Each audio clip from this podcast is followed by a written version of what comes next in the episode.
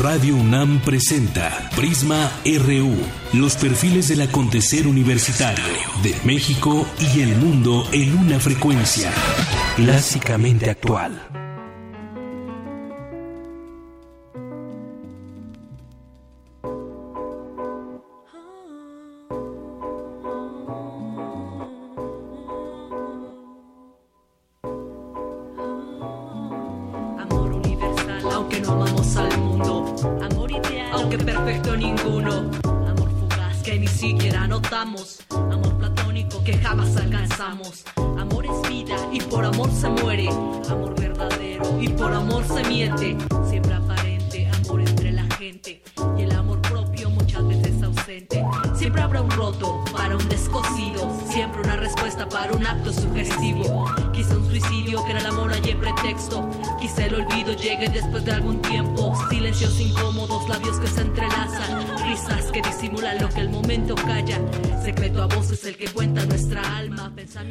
Tardes, esto es Experimenta Prole, Mare Advertencia, lírica DJ Mango, con DJ Mango, y la canción se llama Bésame, a ver qué les parece esta canción.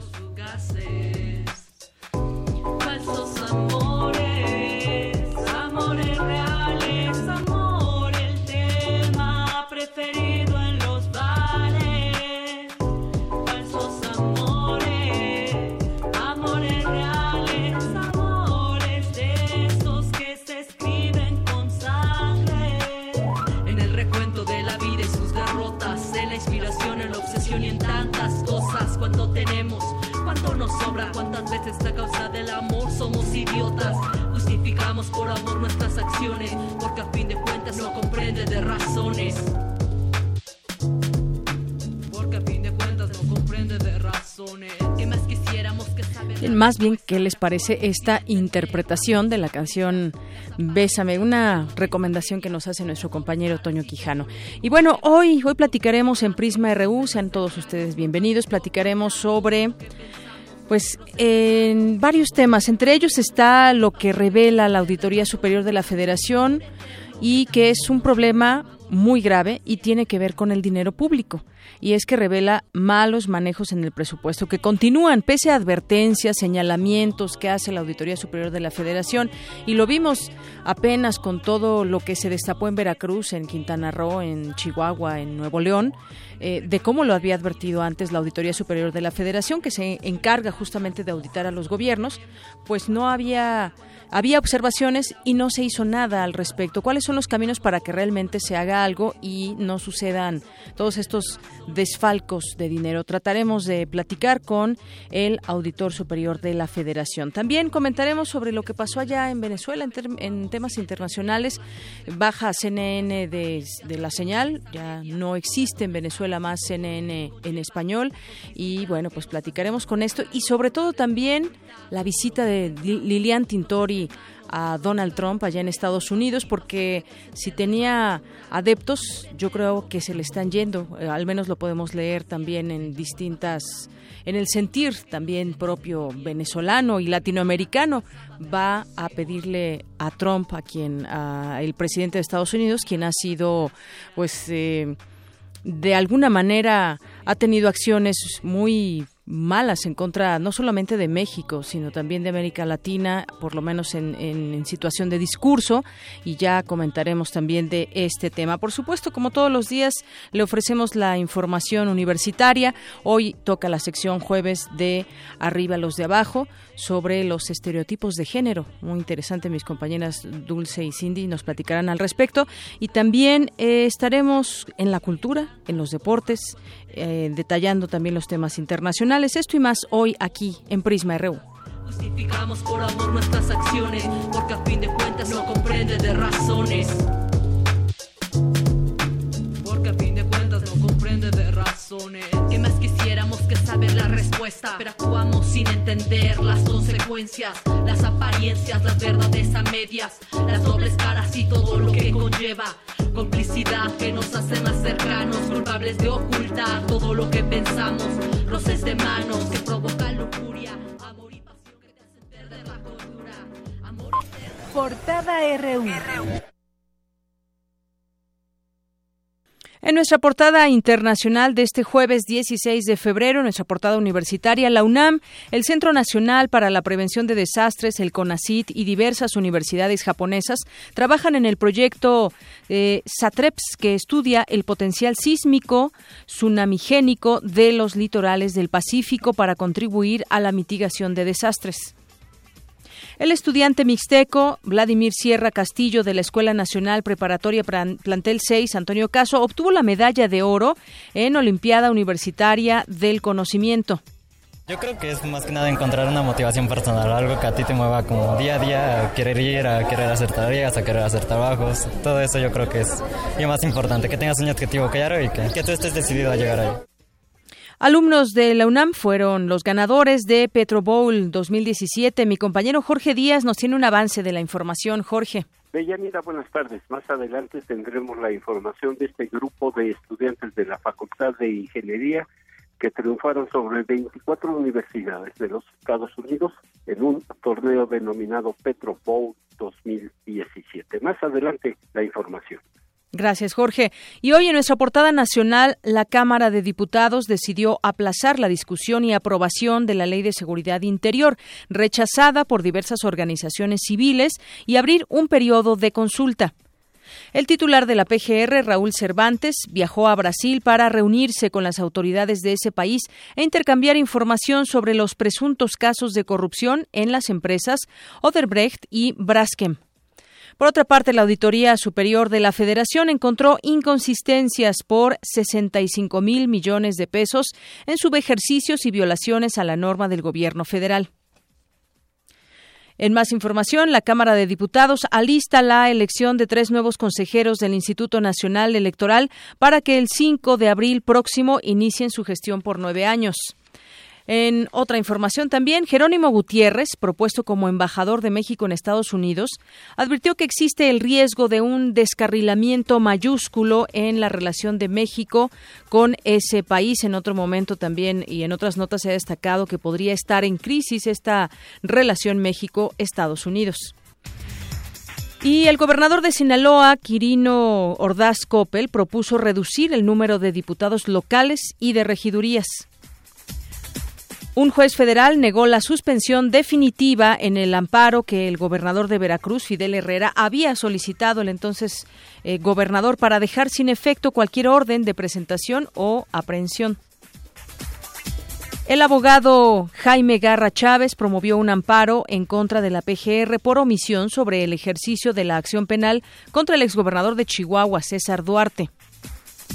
El académico Sergio Aguayo presentó una queja administrativa en contra del juez de la Ciudad de México que lleva el juicio por daño moral tramitado por Humberto Moreira por presuntamente favorecer con sus decisiones al exgobernador de Coahuila. Por impedir a las mujeres casadas ejercer su derecho a votar, el Tribunal Estatal Electoral invalidó la elección que se realizó en octubre del año pasado en San Juan Achiut, la localidad ubicada en la región mixteca de Oaxaca. La Procuraduría Federal de Protección al Ambiente determinó la suspensión temporal de las actividades de nado con tortuga en la bahía de Acumal hasta que se otorguen los permisos correspondientes. Y hoy en nuestra portada de Economía y Finanzas, dinero a los ahorradores, dinero de los ahorradores se va en financiar al gobierno. Mi compañera Ruth Salazar nos tiene un avance de esta información. Ruth. Deyanira, buenas tardes. Hasta diciembre pasado, 53 de cada 100 pesos del ahorro depositado en las Afores fue invertido en valores gubernamentales. Más adelante los detalles. La Secretaría de Economía informó que México captó más de 26.700 millones de dólares. Un adelanto de esta información la tiene mi compañera Cristina Godínez. Así es, Deyanira. En 2016, la inversión extranjera directa cayó 5.8%. Los detalles en unos momentos. Gracias, Cristina. La Secretaría de Hacienda y Crédito Público analiza nuevamente mantener sin cambios los precios de las gasolinas que debe anunciar este viernes, según fuentes de alto nivel. La decisión de cancelar la inversión de una planta de Ford en San Luis Potosí fue por negocios, sin que mediara ningún interés político. La compañía continuará en México, aseguró su presidente en el país, Gabriel Pérez. Y hoy se incrementó en 2% la tarifa del circuito exterior mexiquense, lo que tomó por sorpresa a miles de automovilistas. Hoy, en materia internacional, la Mixteca Alta de Oaxaca y la comarca minera en Hidalgo podrían ingresar en mayo próximo a la lista de geoparques mundiales de la UNESCO. Decenas de restaurantes, bares y otros negocios en ciudades de todo Estados Unidos cerraron sus puertas este jueves para demostrar su respaldo a Un Día sin Inmigrantes. La explosión de una bomba en un santuario eh, sufí atestado de personas en Pakistán dejó 70 muertos y más de 150 heridos. Más detalles de la información internacional con Eric Morales. Eric, buenas tardes. ¿Qué tal, Deyanira? Buenas tardes. Hoy hablaremos con Gabriela Sotomayor, periodista mexicana que se encuentra en la sede de la ONU en Ginebra, Suiza, y quien nos hablará sobre el acoso que ha recibido Iván Velázquez, quien encabeza la Comisión Internacional contra la Impunidad en Guatemala. Esa información más adelante. Gracias, Eric.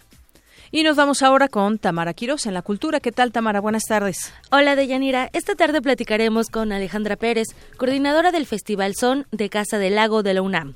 Además, el maestro Alfredo Ibarra regresa como director huésped de la Orquesta Sinfónica del Instituto Politécnico Nacional. En un momento, la información. Gracias, Tamara. Nos vamos ahora contigo, Isaí Morales, en la información deportiva. ¿Qué tal? Muy buenas tardes. Hoy hablaremos sobre el equipo mixto de frisbee de la UNAM. Además, los Pumas se alistan para enfrentar a los Cholos el próximo domingo. Más adelante todos los detalles. Gracias, Isaí.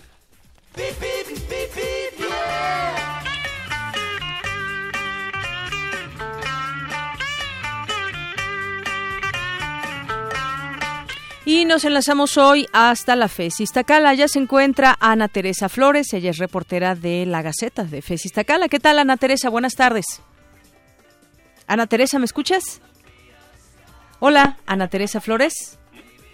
¿Me escuchas? Creo que no me escucha Ana Teresa Flores reportera de la Gaceta de Fesis Tacala. Y bueno, pues como saben, este servicio que tenemos a través de Prisma RU, pues trata de ubicar en las zonas eh, aledañas a algún campus universitario donde no haya tráfico para que puedan llegar más rápido a su destino o en su defecto pues nos dice dónde sí hay, hay tráfico y en esta ocasión ya la Fesis Tacala se encuentra lista para darnos este reporte a través de Ana Teresa Flores. ¿Qué tal Ana Teresa? Bienvenida, buenas tardes. Buenas tardes, Deñanira.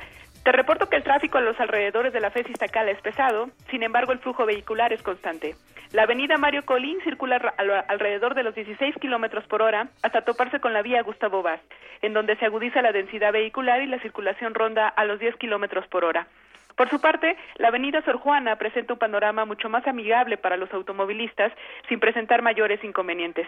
El tramo del anillo periférico, que va desde la altura de Valle Dorado y hasta las torres de satélite se encuentra con circulación constante y la carga vehicular moderada, con un panorama relativamente amistoso para todos los que circulan o planean circular por esta importante vía.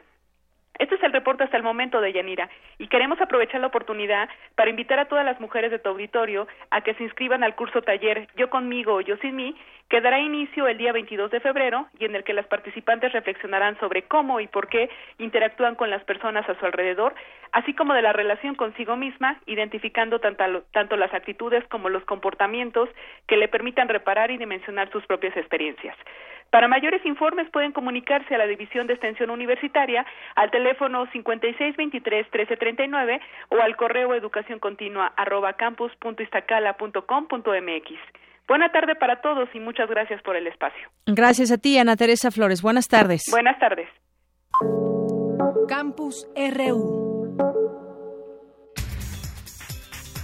Bien, entremos a nuestro campus RU. Vamos a enlazarnos con mi compañero Jorge Díaz. Seis estudiantes de la Facultad de Ingeniería de la UNAM ganaron el primer lugar de la Copa Norteamericana de Ingeniería Petrolera Petrobowl 2017 tras vencer a competidores de 24 instituciones de educación superior de Estados Unidos y Canadá. No digo más, cuéntanos Jorge, buenas tardes. ¿Cómo estás, Deyanira? No solamente México, digo Estados Unidos y Canadá, sino también de México. Hubo algunas otras instituciones de educación superior quienes estuvieron presentes en esta competencia. Según explica Julio César Villanueva Alonso, uno de los miembros del equipo universitario, de los cinco rounds en los que compitieron, los ganaron todos con un marcador de 5 a 0, con triunfos ante universidades como Penn State, la estatal de Oklahoma, Texas A&M, Tulsa y el propio Instituto Politécnico, Nacional de nuestro país. Constanza García Cecín,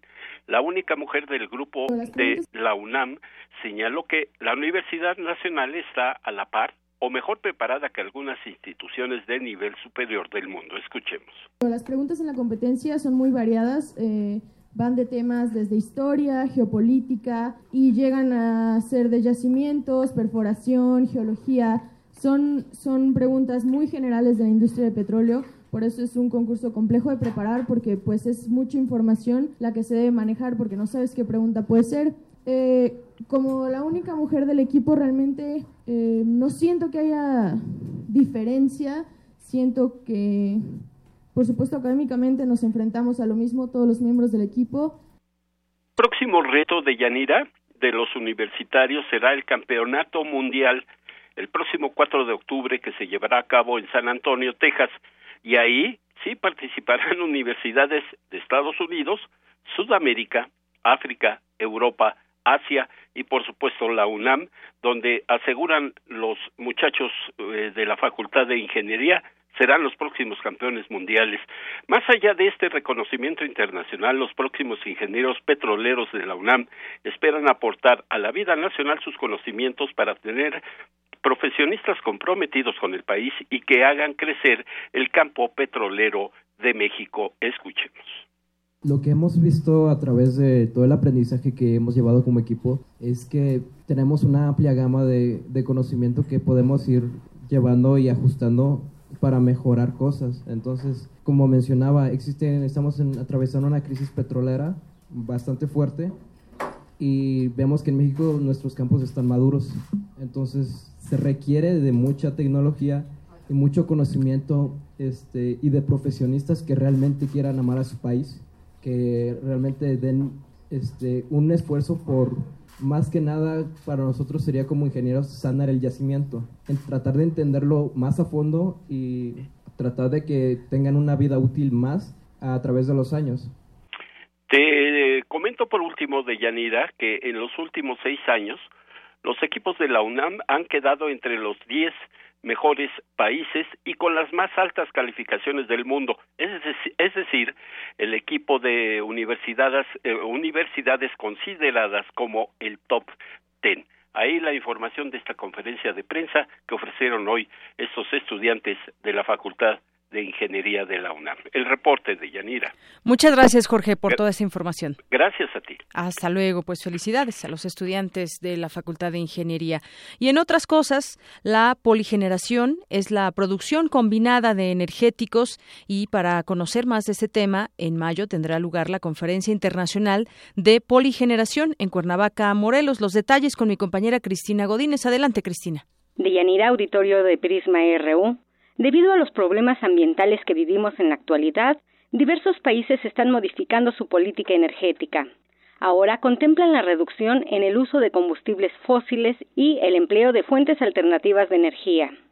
Tal es el caso de la poligeneración, esto es la producción combinada de energéticos para entregar más de un tipo al usuario final.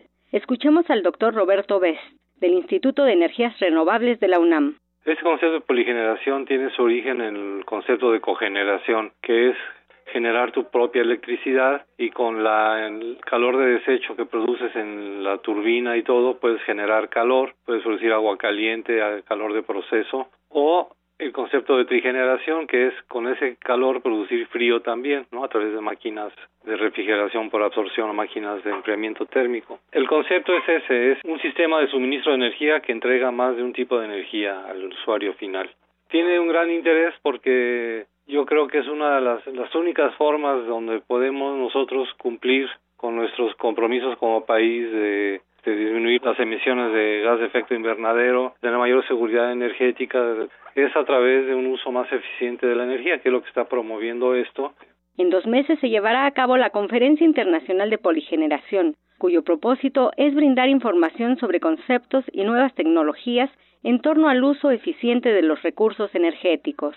Van a participar los expertos en el tema, hay más de 60 trabajos que se van a presentar. Eh, va a haber conferencias magistrales sobre algunos procesos específicos muy este, exitosos que ya están llevando a cabo a nivel mundial. Va a haber participación de gente invitada a presentar sus trabajos, va a haber estudiantes también que van a presentar sus avances en alguna de estas áreas y vamos a tener la participación de un grupo que se llama Cogenera, que son industriales que trabajan en esta área, van a presentar algunos de sus desarrollos. Básicamente es eso y hay más de 12 países que van a presentar su trabajo. La Conferencia Internacional de Poligeneración tendrá lugar del 24 al 26 de mayo en la ciudad de Cuernavaca, Morelos. Hay una página que se llama www.poligeneración, poli con Y, poligeneración con T y O N al final, punto net. Es www.polygeneration.net. Deyanira, este es mi reporte. Buenas tardes. Gracias, Cristina. Muy buenas tardes. Queremos conocer tu opinión. Síguenos en Twitter como arroba PrismaRU.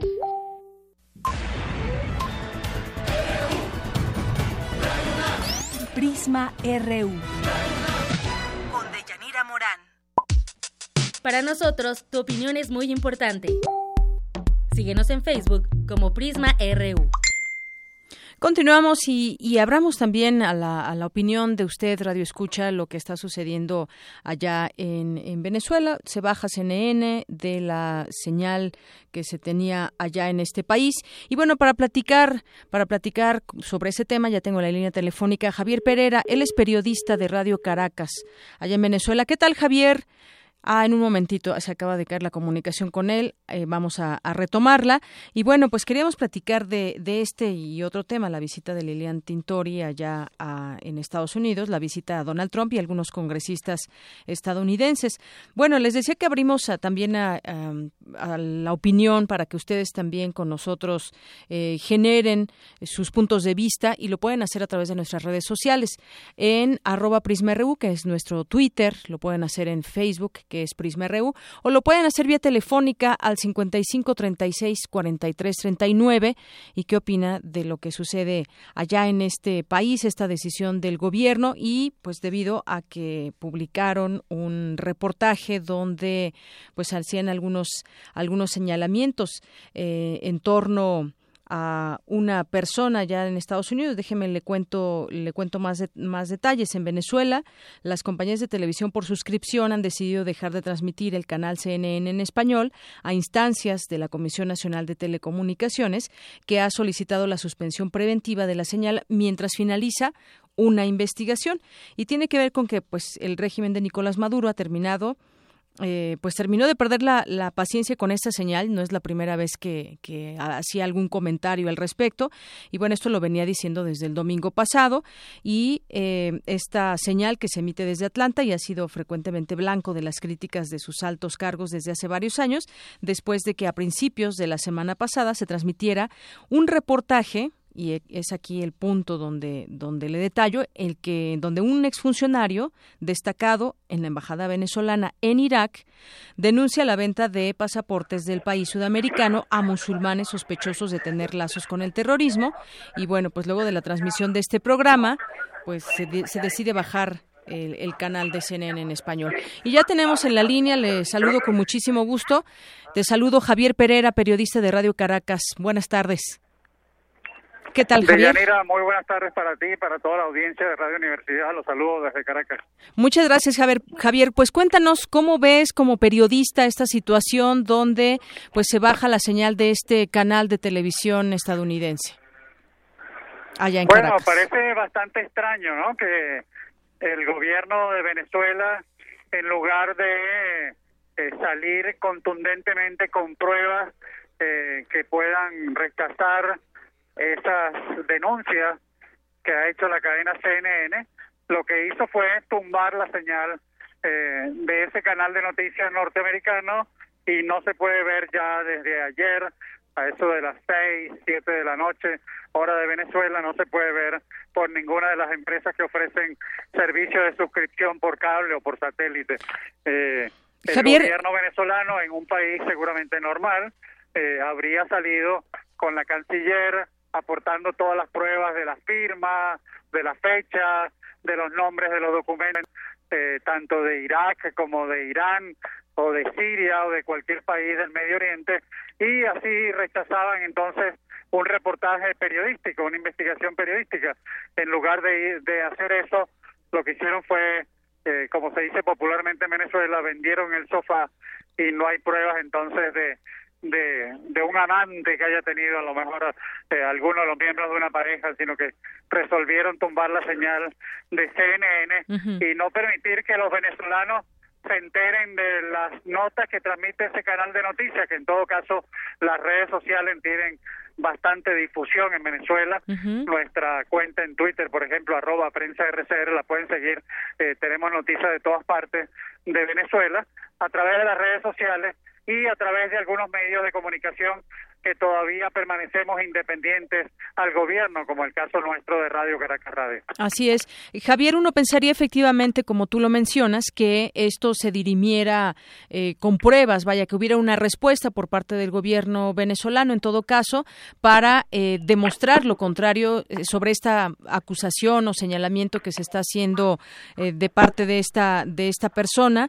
Y bueno, pues no fue así. la respuesta fue, pues, sacar el canal del aire y esta situación, ¿cómo mantiene a la, a la, a la gente lo que tú has podido hablar, compartir con otros periodistas, con gente, con gente de Venezuela? ¿Qué es lo que, lo que piensa? Yo me imagino que, pues como sabemos, hay, hay opiniones eh, divididas allá en Venezuela, hay quienes están con Maduro, quienes no están con, con Nicolás Maduro, pero ¿cuál es el sentir tras de esto, sobre todo pues siendo un, un canal que podía pues mostrarles también otro pues otro punto de vista, otros hechos que quizás no se transmiten en Venezuela. Sí, de Yanira y amigos oyentes de Radio Universidad, más importante sería incluso eh, tomar en cuenta que eh, venimos de un año 2016 con una inflación que superó el 500 al 600%. Imagínense ustedes una inflación de 600% durante 12 meses y ya se habla de una inflación diaria, día por día, de más de 1% en Venezuela en lo que va de este año 2017. Más allá de, de esos pasaportes, incluso más allá de las acusaciones que hay muy serias de un país contra el vicepresidente de la República, Tarek El Aizami, por asuntos de narcotráfico, más allá de eso, hay una inflación desatada, una hiperinflación, según los especialistas en Venezuela, que consume cualquier salario real en el país. Es decir, que se pueden lanzar incluso lo que llamaríamos en Venezuela muchas cortinas de humo, muchos potes de humo para tratar de ocultar las realidades. Se puede tumbar la señal de CNN, se le puede prohibir la salida del país a unos diputados que tienen incluso pasaportes diplomáticos, como ha ocurrido en dos oportunidades. Puede meter preso a un diputado que tiene inmunidad parlamentaria, como lo hicieron hace un mes con un parlamentario del partido de Leopoldo López. Incluso se habla que podrían hasta meter presa, a detener cuando regrese al país a la dirigente de Voluntad Popular Lilian Tintori, Justamente, que es de Leopoldo López, preso desde hace tres años al entregarse a las autoridades y preso por manifestar su rechazo a lo que estaba pasando en el país. Justamente, y con todo y eso, eh, la realidad venezolana no se puede ocultar, no se puede tumbar con la señal de un canal de televisión bastan las redes sociales, bastan fotografías a través de los teléfonos para que la gente se entere inmediato de lo que está ocurriendo. ¿no? Así es, Javier. Yo por último te preguntaría justamente ya que mencionas a Lilian Tintori que fue a Estados Unidos, viajó a este país, se entrevistó con Donald Trump, con algunos congresistas, pero pues parece que tampoco ha tenido muy buena recepción entre muchos latinoamericanos el hecho de que le dé cierta validez a alguien que ha estado atacando a países de, de, de América Latina y que le dé esa validez para que desde Estados Unidos deje una orden velada o una, una sugerencia a Nicolás Maduro para que eh, saque de la cárcel a Leopoldo López. ¿Cómo ves tú esta situación? Pues, sí, por supuesto, de, Yanira, eh, es un hecho noticioso, ¿no? Fotografía que apareció ayer en las redes sociales, en Internet y a través de las websites, eh, con el presidente de Estados Unidos saludando a Lilian Tintori, esta dirigente venezolana, acompañada del vicepresidente Pence y, el parlamentario Marco Rubio de Florida. Obviamente eso es noticia. Eh, sin duda alguna, eh, la administración de Donald Trump eh, comenzó con muy mal pie para América Latina eh, y la campaña electoral fue muy dura para todos los latinoamericanos en nuestros países y los que viven en Estados Unidos. Bueno, es un paso político que dio la señora Lilian Tintori, la esposa de Leopoldo López, que es un dirigente que está preso. Incluso hoy habría que destacar eso y resaltar eso también. Hoy el Tribunal Supremo de Justicia anoche en Venezuela decidió ratificar la sentencia de casi 14 años de prisión contra el esposo de esta señora Lilian Tintori, quien estaba en Washington dándose la mano con Donald Trump. Qué casualidades noticiosas, ¿no? Eh, el presidente Trump recibiendo a Lilian Tintori y en Caracas el Tribunal Supremo de Justicia ratificando una sentencia por 14 años de cárcel. Así es, bueno, pues una situación que como te digo, a muchos no, no, no gustó, pero bueno, más allá de eso, eh, pues ahí en su intento porque su esposo salga de la cárcel, pues buscó este, este apoyo del gobierno de Estados Unidos. Así es, Deyanira, como tú lo dices, estas personas, bueno, hacen todo lo posible por lograr la, libertad de sus familiares. Hay más de 100 presos políticos en Venezuela que no los reconoce el gobierno de Nicolás Maduro Moro que es uno de los temas fundamentales de la mesa de diálogo que ha tenido y o tuvo, hay que hablar en pasado, tuvo, porque no se ha vuelto a instalar esa mesa de diálogo, tuvo como uno de sus mediadores al Vaticano, al propio Papa Francisco. Esa mesa de diálogo seguramente costará que se vuelva a instalar por todas las cosas que han ocurrido, comenzando por las acusaciones de narcotráfico que un país hace contra el vicepresidente venezolano. Bien, pues Javier Pereira, muchas gracias por compartir con nosotros esto que está sucediendo allá en Venezuela, cómo se ven estas situaciones. Gracias por eh, compartirlo con el auditorio de Prisma RU de Radio UNAM. Saludos para ti, Yanira, y a toda la audiencia de Prisma, a la orden completamente en la ciudad de Caracas a través de RCR. Nos habías dicho el Twitter de para seguir eh, este sitio de prensa, ¿es arroba prensa? Sí, hay dos Twitter, arroba prensa RCR y arroba RCR750. Arroba prensa RCR, arroba RCR750. Muy bien. Pues te agradezco mucho, Javier Pereira. Buenas tardes saludos, buenas tardes para ustedes. Hasta luego. Periodista de Radio Caracas en Venezuela. Bueno, sin duda un tema polémico que pues vale, la pena detenerse un poco a ver lo que está sucediendo allá. Y esto último que le preguntaba acerca de Lilian Tintori porque pues finalmente qué esperan que haga o qué esperan de Estados Unidos con esta situación con una mano pues por está eh, digamos lanzando todas estas redadas contra hispanos y por otro lado pues eh, recibe a Lilian Tintori lanza un mensaje sugiriéndole que que algo a, Nicolás Maduro. Digo, mucha gente está también molesta con esta situación porque está, pues digamos, recurriendo a un líder que ha atacado de alguna forma a América Latina. Bueno, continuamos. Prisma RU. Para nosotros, tu opinión es muy importante. Síguenos en Facebook como Prisma RU. Nacional RU. Bien, y desde aquí de México estamos siguiendo muy de cerca lo que está pasando en Estados Unidos también, sobre todo porque hay muchos mexicanos que se han unido a un día sin migrantes, así como esa como esa película que hace unos años pudimos ver donde eh, pues se habla un poco un poco exagerando la situación de qué pasaría sin un día sin mexicanos, ¿no? Era más bien la película, pero bueno, el caso es que comunidades de, de migrantes en diversos puntos de Estados Unidos se han unido a la jornada un día sin migrantes en República a las políticas antiinmigrantes que impulsa el presidente Donald Trump. Esta acción surgió casi de manera espontánea desde la semana pasada, luego de que comenzaran a circular en las redes sociales textos en español convocando a los indocumentados residentes, ciudadanos eh, y también migrantes de todo el mundo a quedarse en casa hoy, jueves. Esta invitación exhorta que las personas no acudan, los migrantes, a trabajar, no abran negocios, no compren en tiendas ni coman en restaurantes se abstengan de enviar a los niños a la escuela e incluso dejen de comprar gasolina. Y bueno, esto está sucediendo allá en Estados Unidos. Más adelante intentaremos hablar con alguien allá para ver cómo se está desarrollando este día mucho más de cerca, porque lo que sabemos acá es que sí, efectivamente, muchos restaurantes y muchos trabajadores no han acudido a trabajar el día de hoy, no han abierto sus negocios y esto de alguna manera para hacerse visibles, paradójicamente, pero para hacerse visibles eh, y cuál es la importancia también de su trabajo. Muchos han salido incluso a las calles a protestar contra las políticas de Donald Trump. Eso es lo que está sucediendo hoy en Estados Unidos.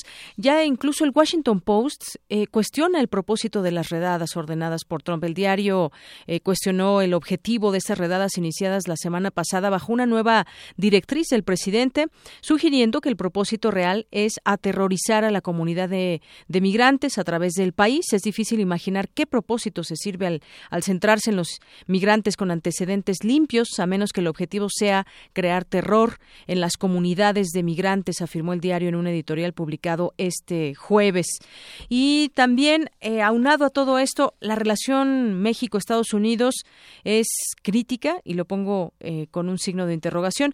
Bueno, pues Jerónimo Gutiérrez dice que la relación entre México y Estados Unidos se encuentra en un punto crítico y hay la oportunidad de un descarrilamiento mayúsculo, advirtió el candidato a embajador de México en Estados Unidos, Jerónimo Gutiérrez, designado por el presidente Peña Nieto. Durante una reunión que tuvo con el grupo parlamentario del PRD, dijo que no se encontraría en ese momento ahí, lo deja con toda claridad si no pensara que hay que procurar una buena relación con Estados Unidos, que no hubiera aceptado ser embajador frente al coordinador de los perredistas, Miguel Barbosa Gutiérrez, señaló que hay una situación atípica con Estados Unidos. Anteriormente se reunió con el Grupo Parlamentario de Acción Nacional y bueno, pues dice que está ahí, que sí puede haber un descarrilamiento, que es crítica, pero que sin duda será importante lo que de aquí en adelante suceda. Y pues sí, muchos eh, mexicanos dentro y fuera del país están muy atentos a lo que pueda suceder en esta relación y ver de qué manera México se hace más presente o se hace más, eh, más fuerte y menos eh, tibio de lo que ha sido en, sus respuestas. Fue un, reclamo también que, que, continúa en las redes sociales, continúa en, en, el sentir de la gente. México tiene que jugar también un papel mucho más claro, mucho más eh, mucho más fuerte. Y bueno, también en otro en otro tema posponen la aprobación de eh, la Ley de Seguridad Interior. La Cámara de Diputados decidió posponer la discusión y aprobación de la Ley de Seguridad Interior.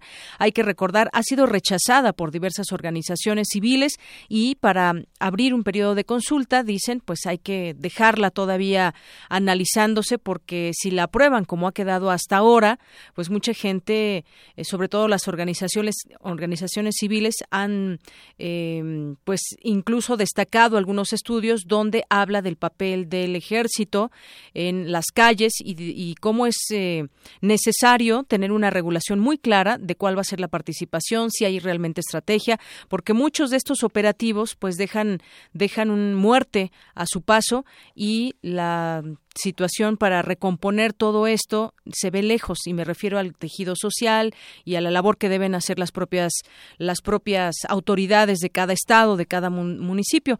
Hay que recordar también el martes pasado el titular de la Comisión Nacional de Derechos Humanos, Luis Raúl González Pérez y especialistas en esta rama de derechos humanos, pues demandaron al Congreso posponer la aprobación de, de la ley, pues consideran que un aval apresurado podría poner en riesgo los derechos humanos. Así que pues habrá un tiempo todavía para discutir esta, esta ley de seguridad interior. No hay consensos, incluso se había dicho que podría eh, aprobarse esta semana, no va a ser de esta, de esta forma. Y bueno, por otra parte, Hacienda, Hacienda ya prevé o intentará congelar el precio de las gasolinas y eh, esto en el sentido porque mañana tendría que, anunciar si hay algún incremento en las gasolinas. Se está tratando de que no exista este incremento. Esto de acuerdo con la información que se ha proporcionado. La dependencia revisa las condiciones de los mercados internacionales de las gasolinas y el tipo de cambio, así como costos, con el fin de continuar la política de suavizar, por decirlo de alguna manera, los precios de las gasolinas al público. Prisma RU. Para nosotros, tu opinión es muy importante. Síguenos en Facebook como Prisma RU. Prisma RU. Un programa con visión universitaria para el mundo.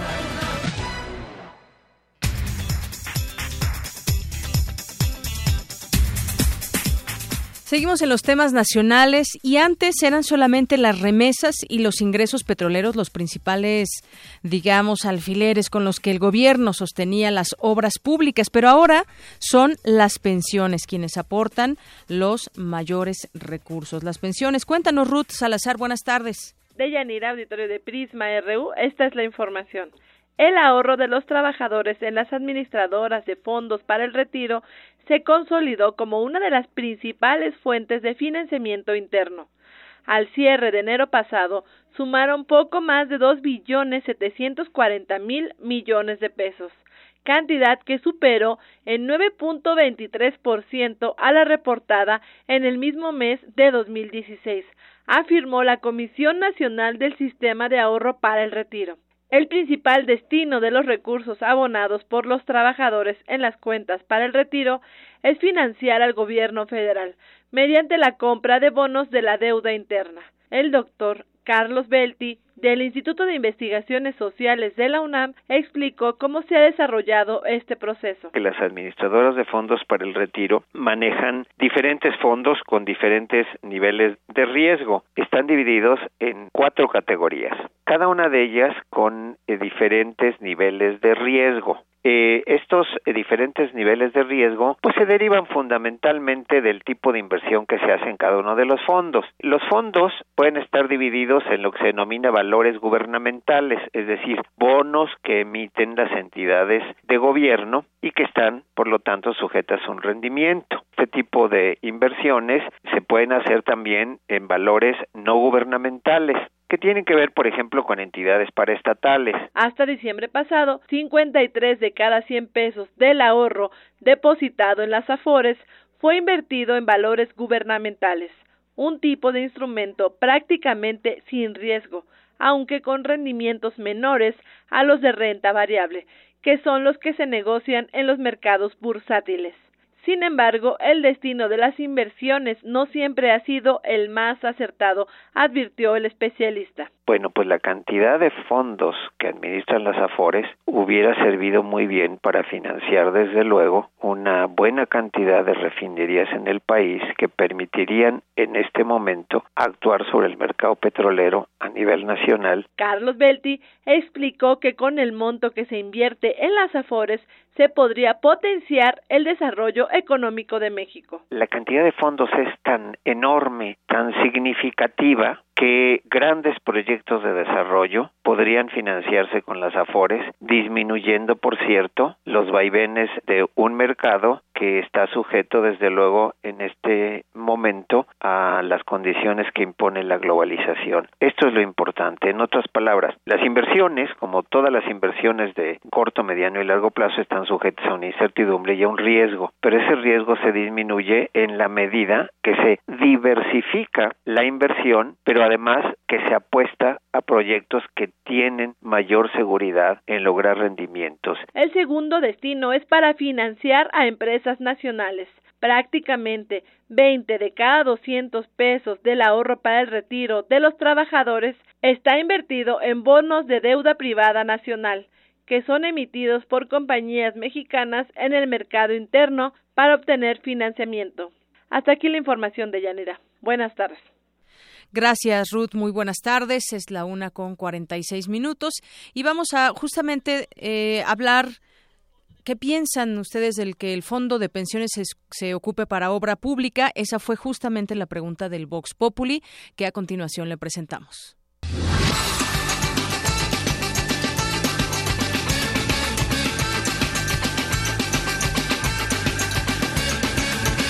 Yo creo que cualquier gasto o público que se ejerce en obras este, para el bienestar de la ciudad, pues se me hace una muy buena idea.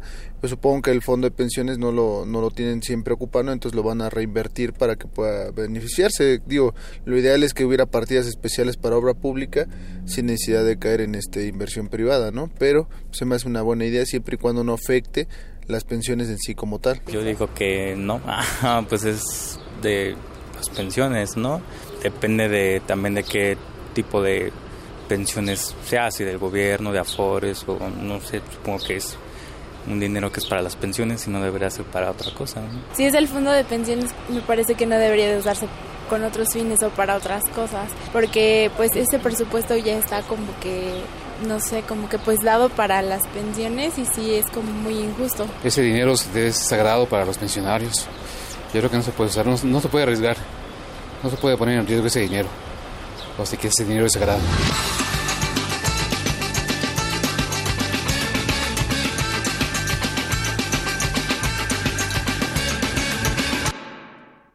Bueno, continuamos con la información y hay otro tema que también queremos detallar con, con, todos ustedes el día de hoy y yo también le preguntaría qué opina sobre esto. La, hoy se publica en varios medios lo que dice la Auditoría Superior de la Federación, que pues informó que se han vuelto recurrentes los problemas estructurales en el ejercicio del presupuesto, es decir, cómo se ejerce el presupuesto en, en los estados, por ejemplo. La revisión de la cuenta pública, eh, tan solo en 2015 identificó áreas de riesgo en el gasto en infraestructura, contrataciones, padrones de beneficiarios de gasto social e irregularidades en el manejo de las transferencias de fondos federales a estados y municipios. En montos, el titular de la auditoría, Juan Manuel Portal, ha explicado que las irregularidades en el gasto público del gobierno federal y de los estados en ese año ascienden a 164.716 millones. Ahora, de ese monto, cerca de 100.000 millones de pesos corresponden al sector central y el resto a entidades y alcaldías. Así que este el saldo histórico que estas últimas no han podido solventar asciende a 2000 a 216.456 millones. Hubo una presentación ahí en la Cámara de Diputados del informe de resultados de la cuenta pública. El último portal presenta eh, como porque en diciembre debe elegirse otro titular y expuso que el trabajo de la auditoría está alejado de cualquier sesgo y sostuvo que cuando existen pruebas de la comisión de delitos se ha actuado al límite de sus facultades. También hace unas, unas unos días o tal vez tendrá una semana, que se dio a conocer que la auditoría tendría más oportunidad de fiscalizar todo ese dinero y de fiscalizar áreas que en otro momento no se hacían. Ojalá que esto nos dé la oportunidad de eh, conocer con claridad y tener transparencia en el tema de dinero, porque hoy, como le comento, sale eh, publicado en muchos medios y definitivamente es un tema que nos debe interesar y sobre todo que cuando se revelen estos estas situaciones de dinero las autoridades realmente hagan algo porque no se vaya ese dinero a las arcas de gobernadores o de alcaldes o de quien sea. Arte y cultura.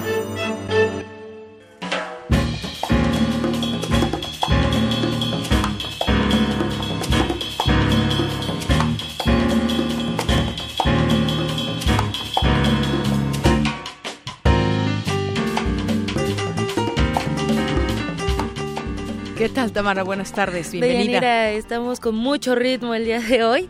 Durante tres días, la Casa del Lago Juan José Arreola se llenará de sonido, sabor y tradición. ¿Quieren saber de qué se trata? ¿Quieres saber de qué se trata, Deyanira? Sí, ¿cómo no? Muy bien, pues ya tenemos en la línea a Alejandra Pérez, coordinadora del Festival Son de Casa del Lago. Alejandra, muy buenas tardes. Hola, ¿qué tal? Muy buenas tardes, qué gusto estar con ustedes. No, al contrario, el gusto es nuestro. Cuéntanos, ¿qué nos tiene preparada esta tercera edición del Festival Son? Bueno, tenemos como país invitado a Cuba, de hecho, Manny Paredes ya llegó, está aquí en pleno ensayo, aquí ya está entrando la sabrosura, todo lo que da. Me imagino. Y él es este gran pianista que inaugura el Festival Son de Casa del Lago mañana a las 8 de la noche. Pero bueno, empezamos desde temprano con presentaciones de libros, tendremos clínicas, eh, charlas, eh, muestra gastronómica, conciertos. Van a ser tres días muy dinámicos. Ok, eh, lo que es, bueno, tres días y tres ejes, también hay que mencionarlo. Lo que se ha hecho, lo que está sonando y las nuevas propuestas. Así es, precisamente mañana es Son de Tradición, que es lo que nos viene presentando Osmani Paredes. El segundo día es Son de Salón, que es lo que suena. Y el último día es Son de que vienen las nuevas propuestas, Jazz Latino, que es con quien cierra el festival, con Gabriel Hernández, otro gran pianista cubano. Ok, este viernes, eh, bueno, abrirán con una presentación. Así es, va a ser la presentación del libro Vivir para gozarla de Aarón Delgadillo, que es la historia de músicos mexicanos, la aportación que le han dado a la música frantillana mexicana. Tendremos ese día a Héctor Infanzón que nos va a dar unos acordes también dentro de la presentación del libro, ya que es una de las familias que está presente en este libro. Y después tendremos eh, la proyección del documental entre Cuba y México, todo es bonito y sabroso, y cerramos el primer día con la presentación de Osmani Paredes y Son Central. Ok, y bueno, Osmani Paredes es una de las cartas fuertes de, de este festival, de esta edición. Así es. Así es, un músico excelente cubano que bueno, también hizo una temporada muy larga en nuestro país, actualmente ya vive en el extranjero, pero viene especialmente con algo eh, también directo a este festival que va a presentar este el día de mañana. ¿A partir de, qué hora podemos ir a Casa del Lago? Bueno, la entrada es libre, pero ¿a partir de qué hora podemos eh, acompañarlos? A partir de la una de la tarde, bueno, a las tres más concreto para la presentación del libro y sábado y domingo desde las doce del día que empiezan las clínicas pueden llegar aquí a Casa del Lago, tendremos comida, se pueden quedar todo el día porque las actividades van seguiditas. Además, qué bonito, el recinto es maravilloso de por sí, y luego le, agregas el bosque. Sí, sí. Y, y le ponemos también música, cine, talleres y charlas, ¿qué más podemos pedir? Sí, efectivamente, va a, ser, va a estar muy bien, ojalá que puedan venir Sí les aconsejamos usar el transporte público, estamos muy cerca del metro Chapultepec y del metro Auditorio, o que usen la ecobici o que vengan en taxi, pero tenemos un estacionamiento muy limitado, así es que le aconsejamos que no traigan auto. Está perfecto y bueno, entonces ya tenemos una, una cita del 17 al 19 de febrero en Casa del Lago para disfrutar de este festival. Así es. Muy bien, Alejandra Pérez, coordinadora del Festival Son de Casa del Lago, agradecemos mucho tu compañía esta tarde y la invitación que nos haces. Al contrario, y aquí los esperamos para guapachar. Muy bien, pura sabrosura. Así es. Muchas gracias. Hasta luego. Hasta luego. Deyanira, regreso en una hora. Muchas gracias, Tamara. Buenas tardes. Prisma RU. Para nosotros, tu opinión es muy importante. Síguenos en Facebook como Prisma RU. Zarpazo RU. ¿Qué tal, Isaí? ¿Cómo te va? Muy bien, ¿y a ti, Deyanira, qué tal? ¿Cómo te va? Muy bien, ¿Qué tal esta primera hora del, del programa? Pues ahí va, vamos a cerrar con broche de oro contigo. Perfecto. Muy bien, pues damos información con la información, damos inicio con la información universitaria. El equipo mixto de Frisbee de la UNAM se proclamó campeón del torneo interuniversitario celebrado en la Universidad Iberoamericana en la Ciudad de México. Los Pumas quedaron con marca invicta y sumaron 33 anotaciones a favor y tan solo 12 en contra. Los universitarios impusieron a sus similares de la Ibero, de la UAM y del Tecnológico de Monterrey. El cuadro felino continúa con su preparación rumbo a la próxima temporada que se disputa entre febrero y mayo. Y pasando a información un poco más lamentable, a más de cuatro años de la muerte del medallista olímpico Noé Hernández, los responsables de su homicidio fueron sentenciados a 70 años de prisión. Recordemos que Noé eh, obtuvo la plata en los 20 kilómetros de marcha en los Juegos Olímpicos de Sydney 2000, 2000 y recibió un impacto de bala en el rostro en el 2012. Bueno, finalmente se, hizo justicia. Y para terminar, los pugilistas mexicanos Eric Morales, Rafael García y Salvador Sánchez pasarán a la inmortalidad del boxeo internacional. Este 12 de agosto ingresarán al Salón de la Fama del Boxeo en Nevada. Recordemos que el terrible Morales, con 20 años de experiencia, fue monarca en las divisiones Super Gallo, Pluma, Super Pluma y Super Ligero. Pues ahí está una felicitación para los tres pugilistas y también para nuestro compañero Eric Morales por llamarse igual que el terrible. y tú apellidarse también. Bueno, pero...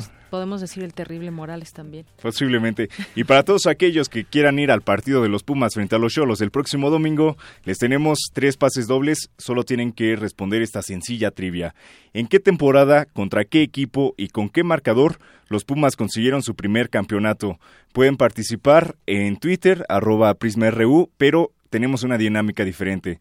Tienen que escribir eh, esta, la respuesta en un papelito, tomarse una foto con el papelito y mandarla al Twitter. Esto para dar este pues un poquito de sabor. Ahorita estaban hablando de sabor. para conocerlos. Claro. A nuestros radioescuchas. Pues ahí, ahí están tres pases dobles para quien se los quiera ganar. Muy bien. Muchas gracias. ¿Cuál es la trivia otra vez, Isaí? Por sí, eh, eh, ¿en qué temporada, contra qué equipo y con qué marcador los Pumas consiguieron su primer campeonato? Les recuerdo, escriban la respuesta en, una en un papelito, se toman una selfie y la envían a Prisma RU. Muy bien, ¿qué es arroba Prisma RU? Así es. Muchas gracias, Isaí. No, ¿de qué? Buenas tardes. Bye.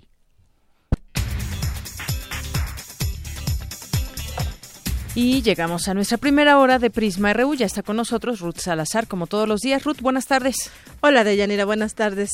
Este es el resumen. En la primera hora de Prisma RU hablamos con Javier Pereira, periodista de Radio Caracas en Venezuela, sobre la decisión del presidente Nicolás Maduro de bajar del aire la señal de la cadena de noticias CNN. Es bastante extraño, ¿no? Que el gobierno de Venezuela en lugar de eh, salir contundentemente con pruebas eh, que puedan rechazar esas denuncias que ha hecho la cadena CNN, lo que hizo fue tumbar la señal. País seguramente normal eh, habría salido con la canciller aportando todas las pruebas de las firmas, de las fechas, de los nombres de los documentos entregados internacionalmente en la embajada eh, tanto de Irak como de Irán o de Siria o de cualquier país del Medio Oriente y así rechazaban entonces un reportaje periodístico, una investigación periodística. Quédense con nosotros. En la segunda hora de Prisma RU nos enlazaremos con Gabriela Sotomayor, nuestra corresponsal en Ginebra, Suiza, quien nos hablará sobre el acoso del cual ha sido víctima Iván Velázquez, quien encabeza la Comisión Internacional contra la Impunidad en, en Guatemala. Hasta aquí el resumen de Yanira. Buenas tardes. Gracias, Ruth. Muy buenas tardes. Vamos en este momento a hacer una pausa. Regresamos con más información. Ojalá que se sepan la trivia y ya están los boletos para que se vayan a ver a los Pumas el próximo domingo. Y bueno, pues si no, de cualquier manera, los invitamos a que nos escriban, a que nos manden algún mensaje, a que opinen a través de nuestras redes sociales, arroba PrismaRU y en Facebook eh, Prisma RU. Y en el teléfono, para que, si usted gusta, también nos pueda hacer alguna, alguna llamada, 5536-4339. Regresamos. Prisma RU. Para nosotros, tu opinión es muy importante. Síguenos en Facebook como Prisma RU. Permanece en tu asiento, porque esta es Tercera Llamada.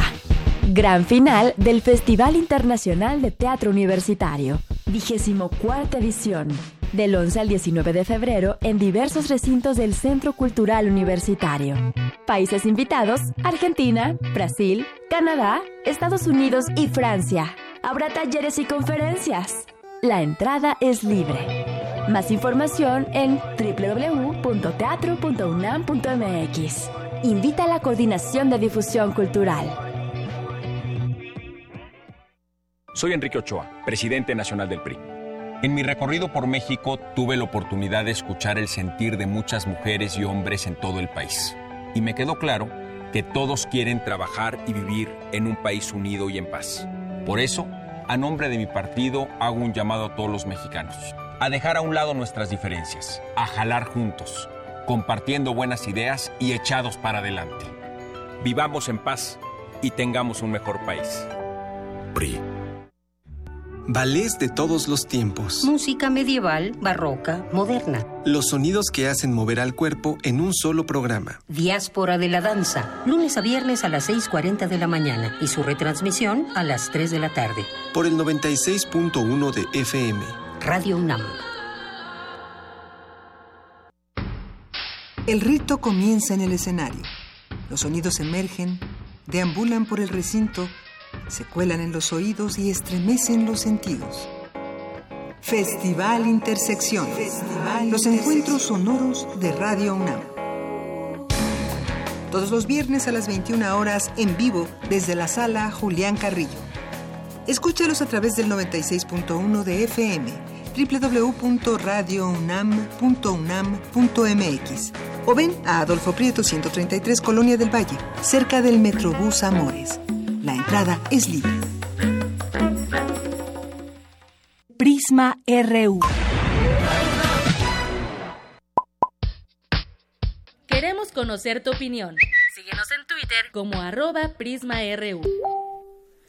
Continuamos y gracias a quienes se comunican con nosotros a través de las redes sociales. Mandamos saludos a Daniel Francisco, Andrea González, Aike Tecuani, ya nuestro cliente como Radio Escucha, Bere arroba 65 Karen 65, y J. Charles y también a Rosa Jandán, Charlie Alonso, Catalina Toro, Emma Pineda. Saludos y ojalá que nos sigan escribiendo más personas. Sobre todo queremos conocer su opinión, qué opinan sobre los temas que aquí vamos discutiendo, eh, temas nacionales, internacionales, lo que lo que vayamos aquí planteando es importante conocer lo que ustedes piensan como Radio Escuchas, que sabemos que son además muy exigentes. Bueno, nos vamos ahora con mi compañera Cristina Godínez. Seguimos sintiendo el efecto Trump. La inversión extranjera directa cayó durante el año pasado y prevén que se acentúe aún más en su caída. En un momento vamos con esa nota, pero antes, en el contexto actual migratorio de derechos humanos y social, se presenta en el Museo Universitario del Chopo una muestra que nos da otro marco de referencia sobre estos asuntos. Cuéntanos, Cristina, buenas tardes. De Yanira Auditorio de Prisma RU. En el Museo Universitario del Chopo, este fin de semana fue inaugurada la exposición Distopía del México actual del artista visual Gabriel Garcilaso. La muestra está integrada por dibujos y dos instalaciones en las que se aborda la problemática del México presente y cuyo eje es la migración, el tráfico de drogas, de armas y de personas. Escuchemos al artista Gabriel Garcilaso. Este códice prehispánico que es del que me baso, que se llama el Códice Azcatitlán, narra la migración del pueblo de Aztlán en la búsqueda de la tierra prometida hasta llegar a Tenochtitlán, ¿no? A fundar Tenochtitlán. Entonces yo lo que hago es basarme en eso para hablar de problemas que por eso que tienen relación con migraciones actuales en México y que en cierta manera están ligadas también a una búsqueda de una situación mejor de los habitantes de México y de Centroamérica. El códice está conformado por 34 dibujos. Aparte de eso tengo una instalación que son unas pirámides hechas con madera, que es como igual una recreación de algunos de los teocalis de Tenochtitlán y aparte de eso hay otra pieza escultórica que son 43 piedras de río pintadas como a manera de cabezas prehispánicas, haciendo alusión a todos estos desaparecidos, ejecuciones y todos los daños colaterales que tienen que ver con estos tráficos de drogas, inmigrantes y todo lo que pasa. La exposición Distopía del México actual se puede apreciar en la Galería Arnold Belkin del Museo Universitario del Chopo. La entrada es libre. Me gustaría invitar a este, a la gente para que analice de cierta manera este registro de, de la situación del país y pues tomen sus propias conclusiones y sus propias medidas de este registro actual que parte de un registro histórico de un México de nuestra historia, ¿no? Como país. Deyanira, este es mi reporte. Buenas tardes. Gracias. Buenas tardes, Cristina. Y bueno, nos enlazamos con Emilio Gaynor, es director de Desarrollo Internacional de Chicanos por la Causa. ¿Qué tal, Emilio? Bienvenido, buenas tardes. Gracias, Dianira. Emilio, aquí en Phoenix, Arizona. En Phoenix, Arizona, muy bien. Pues cuéntanos acerca de cómo se ha vivido esta jornada Un Día Sin Migrantes en Estados Unidos. Pues he estado pendiente y no, no he sabido cómo ha afectado, pero me da mucho gusto que, que la gente esté participando. Eh, creo que es una manera diferente de demostrar cuánta fuerza tiene el migrante, bueno, fuerza económica tiene el migrante en Estados Unidos sin tener que marchar. Es otra manera de hacer la manifestación, ¿no?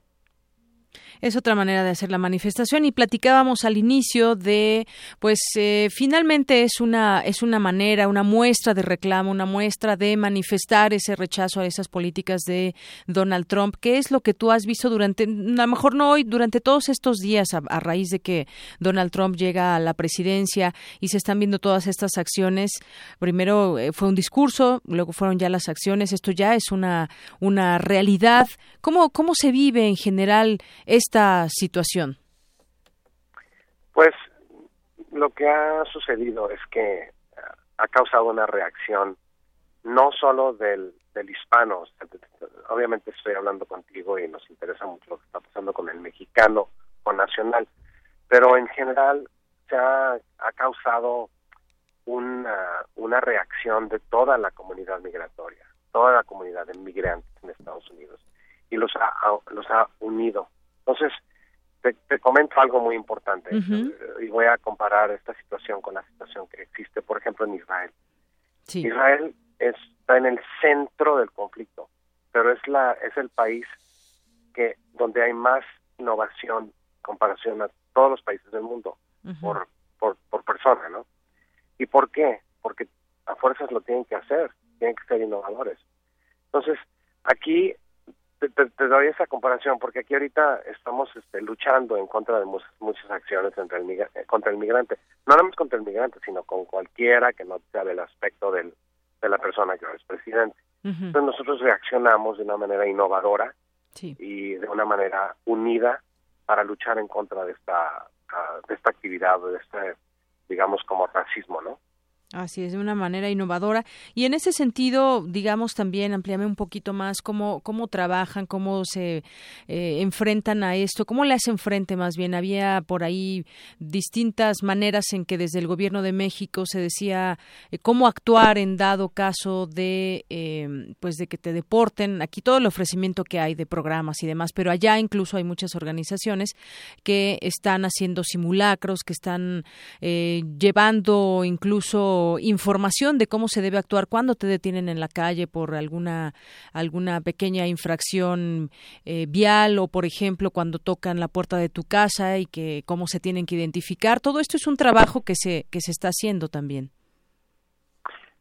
Sí de hecho cada cada organismo cada organización pone su digamos granito de arena no cada uno se enfoca en lo que ese, esa organización sabe, conoce, tiene, en la que tiene experiencia y actúa uh, adentro de esa área. Por ejemplo, hay organizaciones aquí como este que participaron en la agenda migrante que se realizó en Phoenix el sábado pasado, este donde, por ejemplo, Puente y Somos América y Promise Arizona y muchas de esas organizaciones este, dan a conocer la información de la que acabas de platicar adentro de sus propios grupos. Hasta hay un grupo de oaxaqueños, hay un grupo de, de, Morelos. Eh, adentro de ese grupo hay líderes que van difundiendo esa información y ayudando a su gente. Porque si se hace, por ejemplo, una, una campaña de publicidad, eh, eh, la gente puede y puede no verla. Entonces aquí lo que estamos tratando de hacer es ayudar a la gente directamente con, con llamadas, con contacto, o sea, más personal la comunicación. Luego también las, las estaciones de radio y las estaciones de televisión en inglés, en español, perdón, en español, hacen muy buen trabajo en difundir esa, esa información. El, el problema es si no pones atención y te dieron la información y de repente te, te encuentras en una situación como la que acabas de comentar, que te tocan en tu casa y no los tienes que dejar entrar o que te paran en la calle y no tienes que, que responderles nada. Si no sabes, pues ahí les dices, sí, ni modo, o sea, terminas en una situación muy difícil, ¿no? Otra cosa, eh, ¿crees que está habiendo también, aunado a todo esto, algunas fallas en el sistema migratorio? Tenemos información de que incluso, pues, habían dicho que tu, que tu pasaporte estaba vencido cuando no era así, que tuviste ahí, pues, un contratiempo en entrada hacia Estados Unidos. Sí, bueno, eso sí te lo explico. De, hecho, en mi pasaporte es el error que cometemos, por lo menos yo lo cometí, que, que no revisas el pasaporte todos los días y no pones atención. Entonces, a mí sí se me venció el pasaporte, pero se me venció por un día. entonces, no me querían dejar subir al avión.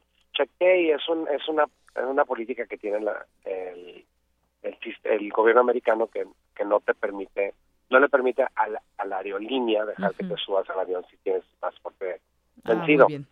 la, pero sí me dejaron volar a Phoenix. Y el comentario que hice es por esto. Sí. Tu aspecto y tu actitud da toda la diferencia. Porque cuando hablé con la persona en el mostrador de mi situación en español, fíjate, en español, la persona me dijo que no me subía al avión. Fue con el supervisor, el supervisor le dijo que no me subía al avión. Entonces, yo no tengo acento, perdóname que te lo comente esta manera, pero no tengo acento en inglés cuando hablo, cuando hablo inglés, no tengo acento en español. Entonces me fui con el con el gerente, le dije, a ver, ¿dónde está tu gerente? y hablé con el gerente en inglés de una manera, con autoridad, digamos, ¿no? Sí, sí, sí. ¿Y qué pasó? Me, me dejaron volar. Inmediatamente se pudieron cambiar porque están tratando con un americano, un norteamericano, en vez de con un Claro, si hubiera sido quizás que no hubieras hablado en ese en ese en ese inglés tan perfecto, pues quizás te hubieran puesto más peros o eh, como dices tú la situación también del aspecto y todo, si te ven que eres eh, de origen latino, de origen hispano.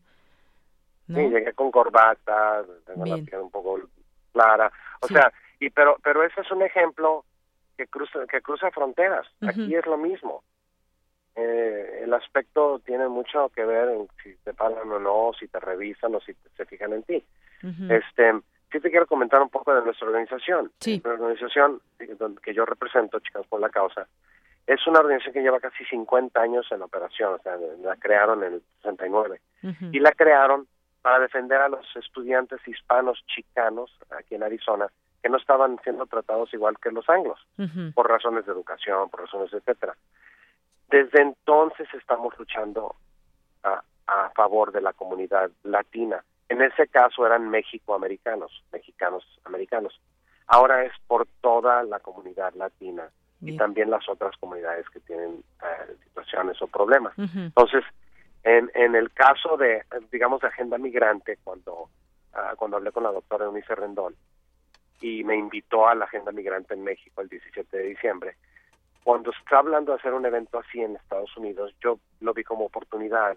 Entonces eh, levanté la mano y ofrecí a toda mi organización, Chicanos por la Causa, a llevar a cabo ese evento en Phoenix. ¿Por qué? Porque era una oportunidad de unir, de juntar comunidad con eh, legisladores y a lo mejor algo cambia, pero se ven frente a frente, donde pueden hablar frente a frente.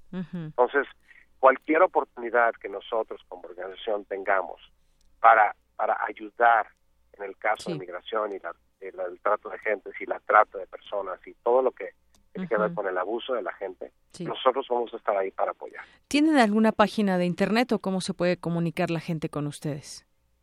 Eh, con mucho gusto, está muy fácil, es www.c de chicanos, P de por, L de la, causa C. Ok. cplc. Sí. Org, org. Punto org. ORG. Muy bien, muy bien. www.cplc.org. Ahí está. Tenemos un comercial, mucha información, tenemos 34 programas, pero somos una organización sin fines de lucro. eh, entonces, este, pues operamos sin tener que contestarle o, o, o con permiso del gobierno. no tenemos miedo de ayudar a las gentes eh, sin documentos y vamos a seguir luchando. Este, bueno, perdón, no quise hacer comercial, pero definitivamente queremos apoyar a nuestra gente. Muy bien. Este, claro que sí, Emilio. Pues yo te agradezco mucho que nos des esta información, que nos compartas también, pues, esta eh, tu experiencia y lo que se hace desde esta organización de Chicanos por la Causa. Muchas gracias, Emilio. Estoy a tus órdenes. Gracias por la oportunidad de platicar contigo y con ustedes. Gracias. Hasta luego. Emilio Gaynor, director de Desarrollo Internacional de Chicanos por la Causa. Prisma RU. Para nosotros, tu opinión es muy importante. Síguenos en Facebook como Prisma RU. Global RU.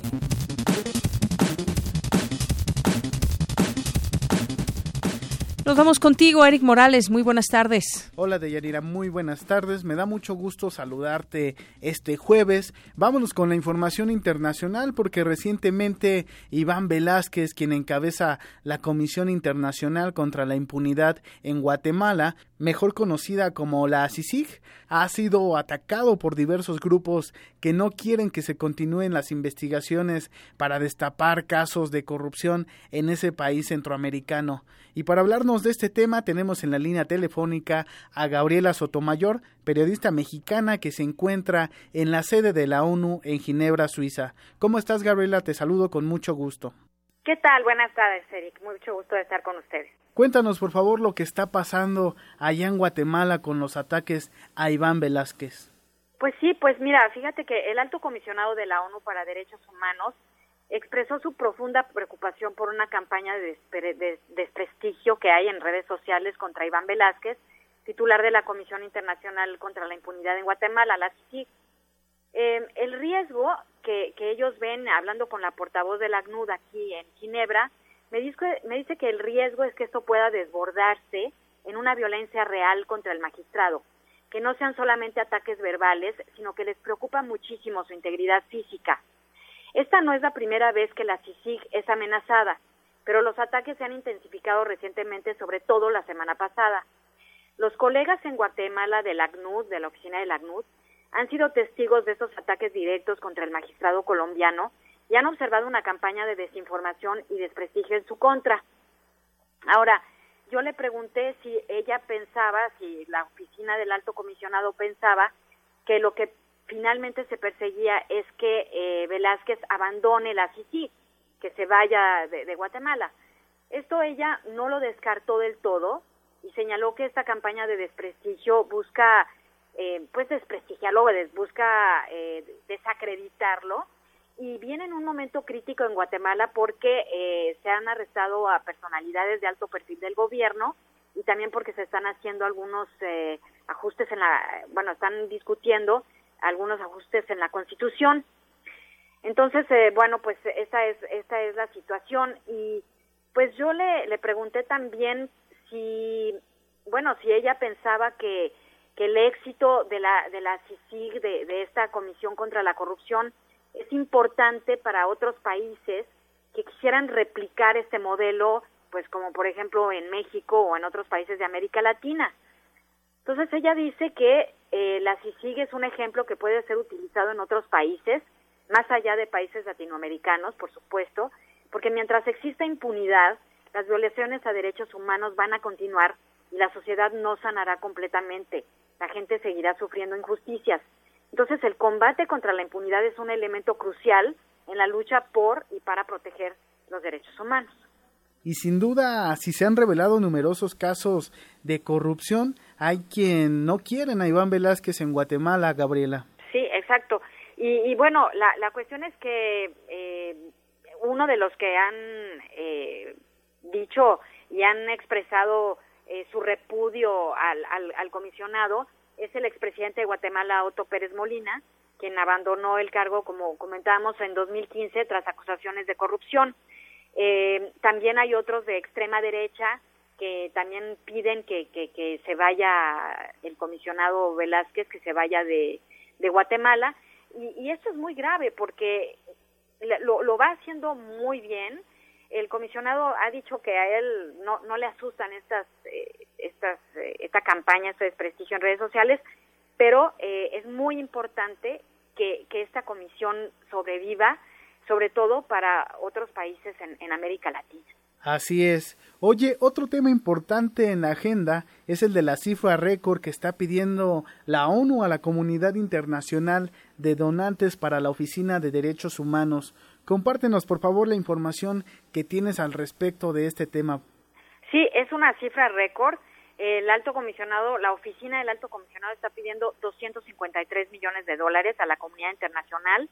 Esto, esto es eh, la primera vez que pide algo así, pero la, verdad es que no es un, una oficina que, que, que exija demasiado económicamente. La verdad es que son muy eficientes en su trabajo, pero esta vez pues ya necesitan apoyo, apoyo financiero. Eh, es la manera más efectiva, más sostenible, más justa de alcanzar estabilidad y resiliencia. Eh, en derechos humanos, este es el trabajo que ellos hacen y esto es la manera en que, o sea, apoyando a su oficina, pues estas cosas se pueden garantizar. El programa para este año es eh, cubrir asistencia a los países, apoyo a expertos independientes, al Consejo de Derechos Humanos y fondos para apoyar la labor en cuestiones contra la tortura, las formas contemporáneas de esclavitud y los derechos de los pueblos eh, indígenas. Este es el programa más ambicioso de trabajo diseñado para su oficina y les ayudará a contribuir a importantes avances en cada región del mundo que lo necesita. Ahora, eh, estuve hablando con el portavoz del, de, de, la oficina, con Rupert Colville, y me explicó que están muy limitados de su personal. Me, me dijo cosas que, bueno, no todos sabemos, pero por ejemplo, eh, un solo investigador cubre eh, 15 países. Esto es muy difícil para documentar de forma oportuna y eficaz ciertas violaciones. Se necesitan entrevistas, corroborar, corroborar datos en el terreno, una serie de cosas y de detalles que pues una persona para 15 países pues es muy difícil y por eso a veces los informes de los relatores, los informes sobre países tardan tanto en ser publicados porque pues realmente no tienen no tienen personal ni tienen mucho apoyo. Entonces, este pienso que es muy justificado eh, este pedido a la comunidad internacional, sobre todo porque siempre están no no no siempre son los que más reciben apoyo porque pues claro, países de, de bajo récord de, derechos humanos, pues no les interesa que los denuncien, entonces pues no, no, no ofrecen el apoyo. Entonces ahora sí es, es crucial y sobre todo ahora con Trump en la, en la presidencia de Estados Unidos, pues que no se sabe, hay una pues una incertidumbre de qué es lo que va a pasar y sobre todo si va a ofrecer su apoyo económico a la ONU. Bueno, pues estaremos al pendiente de estos dos grandes temas. Gabriela Sotomayor, te agradecemos mucho esta información que nos compartiste y tu tiempo para Prisma RU de Radio UNAM. Con muchísimo gusto y muy, muy buenas tardes para todos. Ahí escuchamos a Gabriela Sotomayor, periodista mexicana que se encuentra en la sede de la ONU en Ginebra, Suiza. En otra información, este mediodía de jueves, Donald Trump nominó a su candidato para ser el próximo secretario de Trabajo. Se trata del abogado Alexander Costa, decano de la Escuela de Derecho de la Universidad Internacional de Florida y el primer funcionario latino en integrar el gabinete del presidente norteamericano. Así es, bueno, esperamos que conozca ampliamente todos los alcances laborales y todo lo, que va bien y lo que va mal, pero que tenga pues un enfoque incluyente. Digo, eso eso quisiéramos, vamos a ver. Y bueno, que finalmente pues es el, el primer funcionario de primera línea que, que es latino, ¿no? Porque eso le hacía falta a la administración de Donald Trump y que tanto se le había criticado. También hizo un anuncio respecto a su decreto migratorio de, de hace unos días, que también fue, fue suspendido y escuchemos las palabras del presidente Donald Trump. Vamos a emitir una nueva y comprensiva orden para proteger a la gente en algún momento de la próxima semana, al principio o a mediados a más tardar.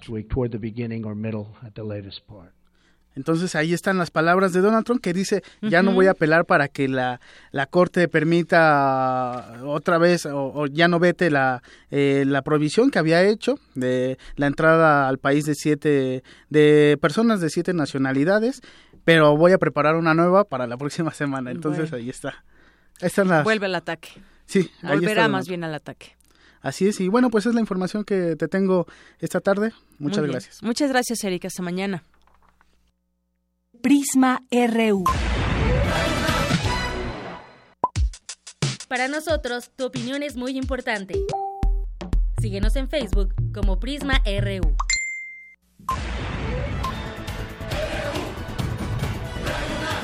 Prisma RU.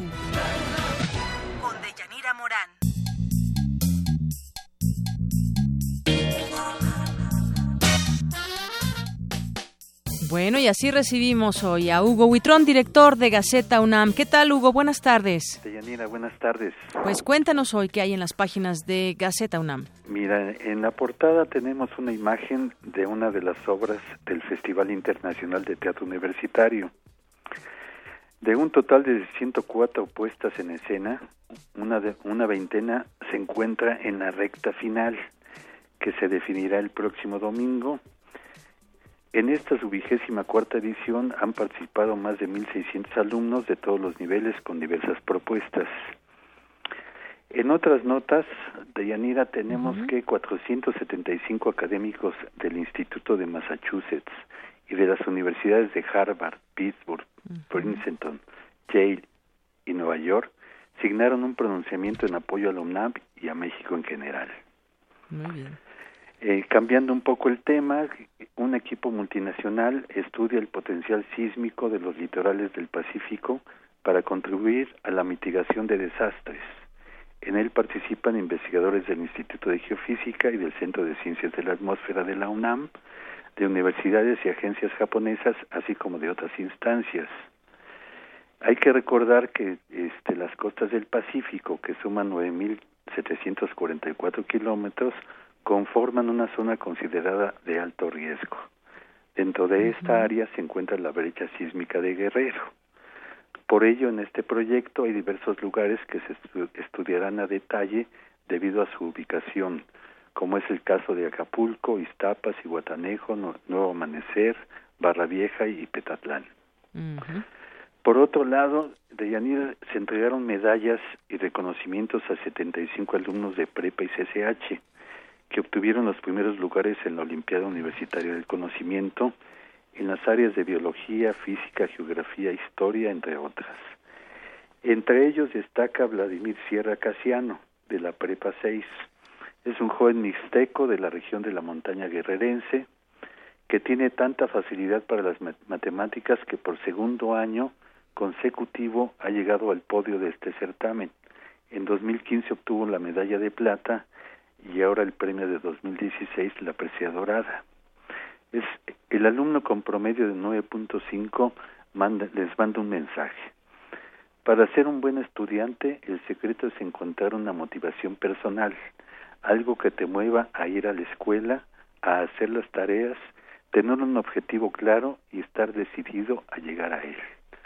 Es un joven becado, eh, becado indígena, que tenemos en, una, en uno de nuestros programas. Y es un mensaje que creo que debemos de tomar muchos, de, de seguir muchos. Así es, así es. Eh, también pues tenemos lo de lo del universitario de Yair, que ya lo se ha comentado mucho y que es una cosa extraordinaria, ¿no?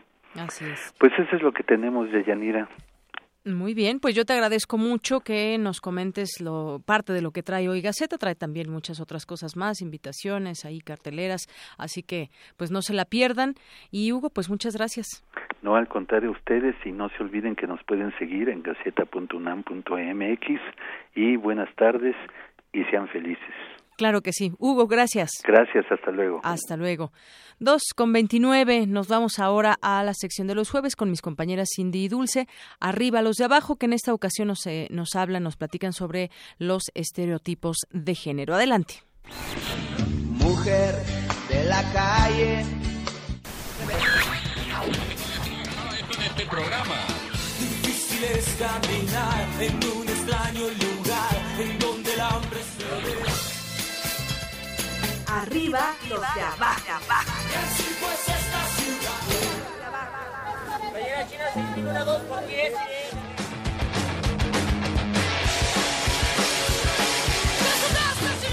Muy buenas tardes al público de Prisma RU. Los saluda con mucho gusto Dulce García. Les pido que no tomen muy en cuenta esta voz que no es más que por la talacha.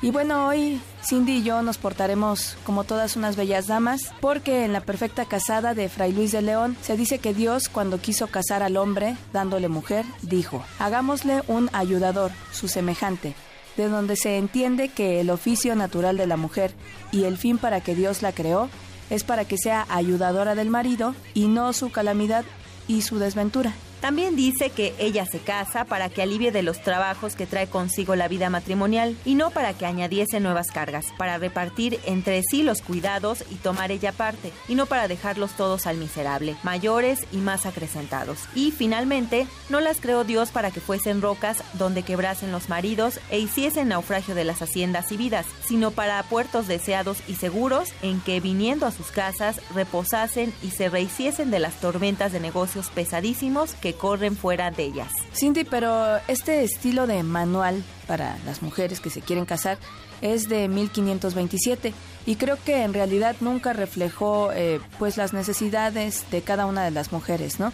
Aunque es necesario decir que estos estereotipos femeninos aún siguen presentes en la sociedad, así que tenemos que hacer mucha talacha para que cambie esta situación. Dulce, esa es precisamente la palabra de esta semana, talacha. El diccionario breve de mexicanismos de Guido Gómez de Silva señala que la tlalacha es un instrumento de labranza, viene del náhuatl, tlali, tierra, y el español hacha, refiere a labrar la tierra.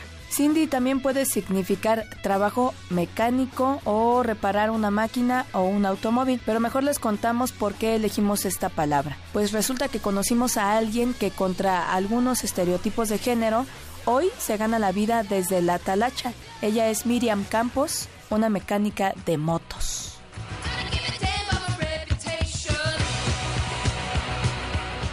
Me daba miedo ensuciarme. Yo quería saber por qué funcionaban así las cosas.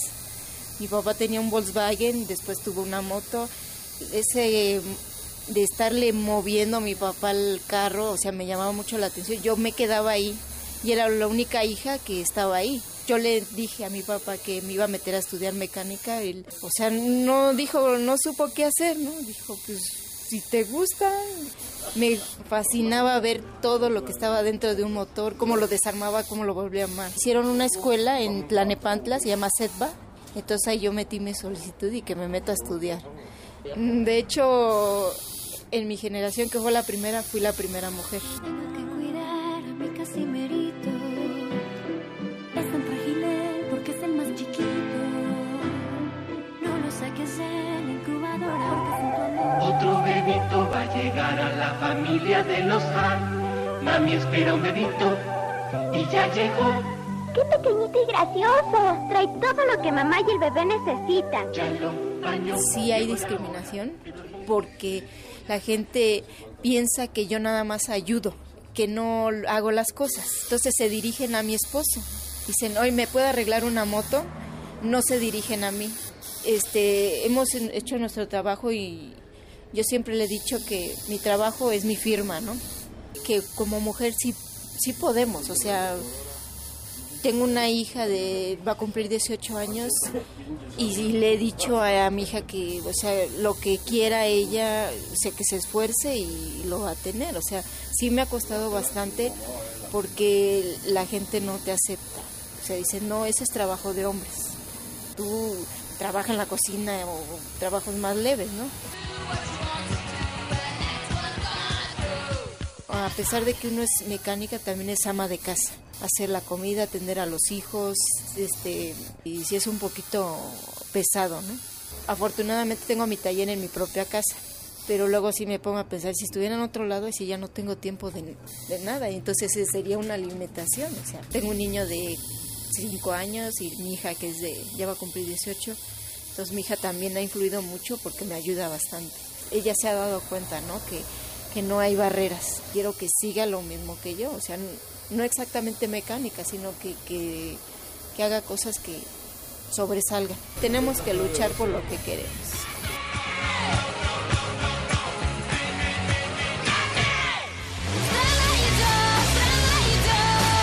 De acuerdo con Marcela Lagarde, académica de la UNAM, la educación de género que pretende, cual molde, es construir una imagen femenina en niñas y jovencitas.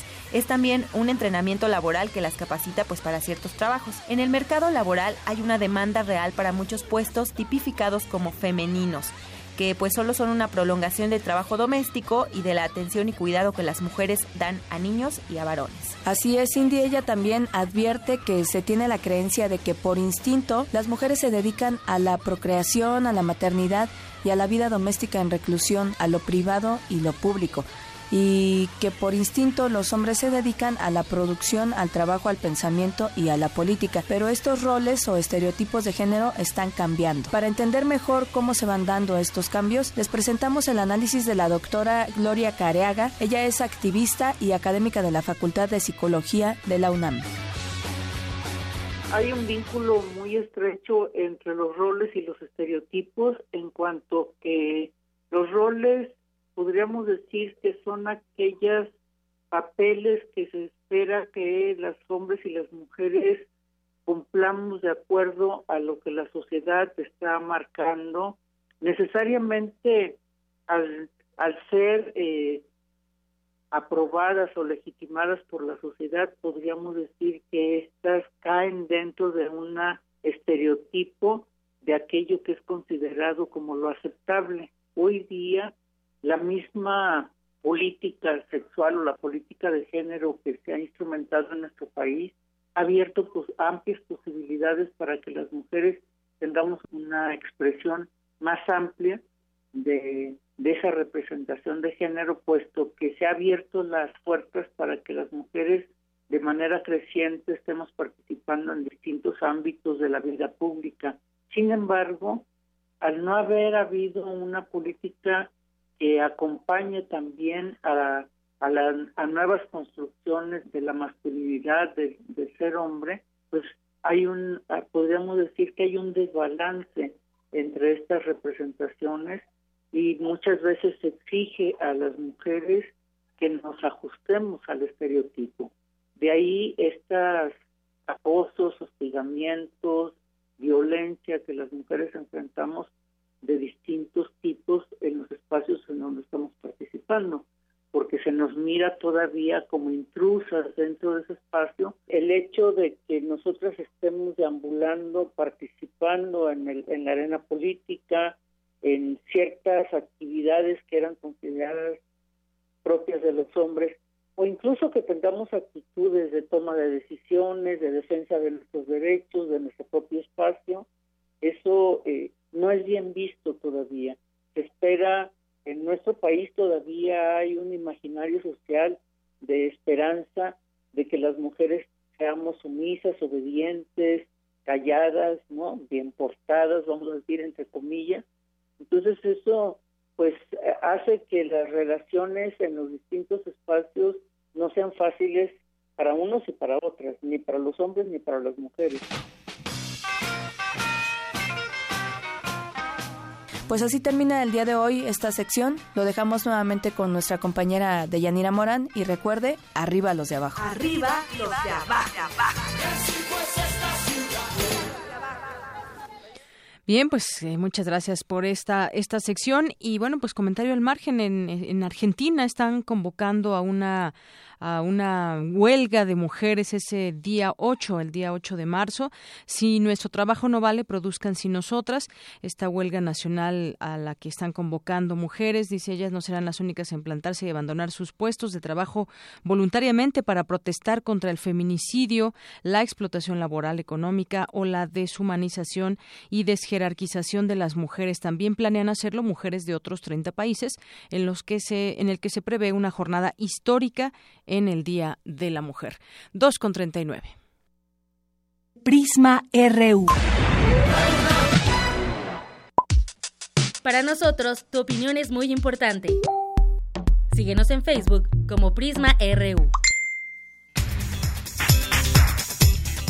Nos vamos con mi compañera Virginia Sánchez. Este 16 y 17 de febrero se lleva a cabo el primer simposio y aplicaciones científicas de drones, donde se abordan desde perspectivas multidisciplinarias las aplicaciones y campus de este avance tecnológico. Adelante, Vicky. Buenas tardes, Deyanira y auditorio de Prisma RU.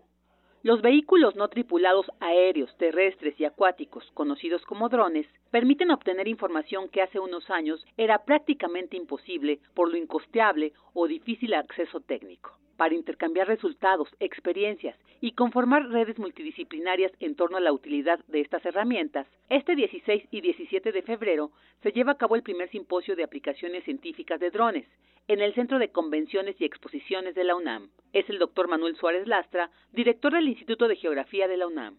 En los próximos dos días vamos a tener cerca de 70 ponencias que tratan de las distintas formas en las que estamos utilizando vehículos no tripulados con fines científicos para realizar análisis y generar nuevo conocimiento. La idea de hacer este evento es, por una parte, saber qué están haciendo los demás, cómo lo están haciendo, cómo estamos implementando, qué tipo de herramientas estamos utilizando además de los eh, vehículos no tripulados, pero además que se conozcan entre quienes usan estas tecnologías, que se conozcan entre ustedes, que se planteen eh, nuevas ideas, pero también que se planteen las dificultades que tienen para hacer uso de vehículos no tripulados entre toda esta comunidad en el simposio participarán representantes de instituciones fundamentales para el desarrollo del tema, como el Centro Nacional de Prevención de Desastres, la Secretaría de Marina, la Agencia Espacial Mexicana y el Instituto Nacional de Estadística y Geografía, cuyo presidente de Información Geográfica y Medio Ambiente, Rolando Ocampo Alcántar, expresó lo siguiente durante la inauguración. En este foro se van a presentar los nuevos desarrollos en el tema de los vehículos no tripulados, los aéreos, terrestres, marinos y submarinos, en los campos de la investigación, las ingenierías, la industria y los medios de comunicación, así como la mini autorización de sus componentes básicos, el desarrollo de los algoritmos de control, la producción masiva y la normatividad aplicable en su operación. Durante las 70 ponencias que vamos a escuchar, tendremos la oportunidad de conocer cada vez más sobre estos procesos. Para registrarse y consultar los temas de las ponencias y actividades del simposio, se puede consultar la página citec-acas.igg.unam.mx. Hasta aquí la información. Muy buenas tardes. Gracias, Vicky. Muy buenas tardes. Nos vamos ahora con mi compañera Cristina Godínez. Seguimos sintiendo el efecto Trump. La inversión extranjera directa cayó durante el año pasado y prevén que se acentúe aún más su caída. Cuéntanos, Cristina. Buenas tardes, Deyanira. La inversión extranjera directa que recibió México durante 2016 cayó 5.8% en comparación con 2015. En total, el país captó 26.738.6 millones de dólares. En la presente administración, la inversión extranjera directa acumulada es de 134.964 millones de dólares, cifra 52.5% mayor al monto originalmente reportado hace seis años y correspondiente a los primeros cuatro años del sexenio anterior. El doctor Miguel González Ibarra, catedrático de la Facultad de Economía de la UNAM, advirtió que la inversión extranjera en México se modificará debido a las medidas que pueda tomar el presidente Donald Trump. La inversión extranjera en México se va a ver modificada debido a las eh, medidas que se espera pueda tomar el presidente de Estados Unidos, Donald Trump. Por lo pronto, la primera afectación que se tiene es ante la incertidumbre si porque no se sabe todavía cuáles son las medidas tanto fiscales y asimismo las que corresponderían eh, a la Reserva Federal de Estados Unidos. Por lo pronto, ante las medidas previsibles que podría tomar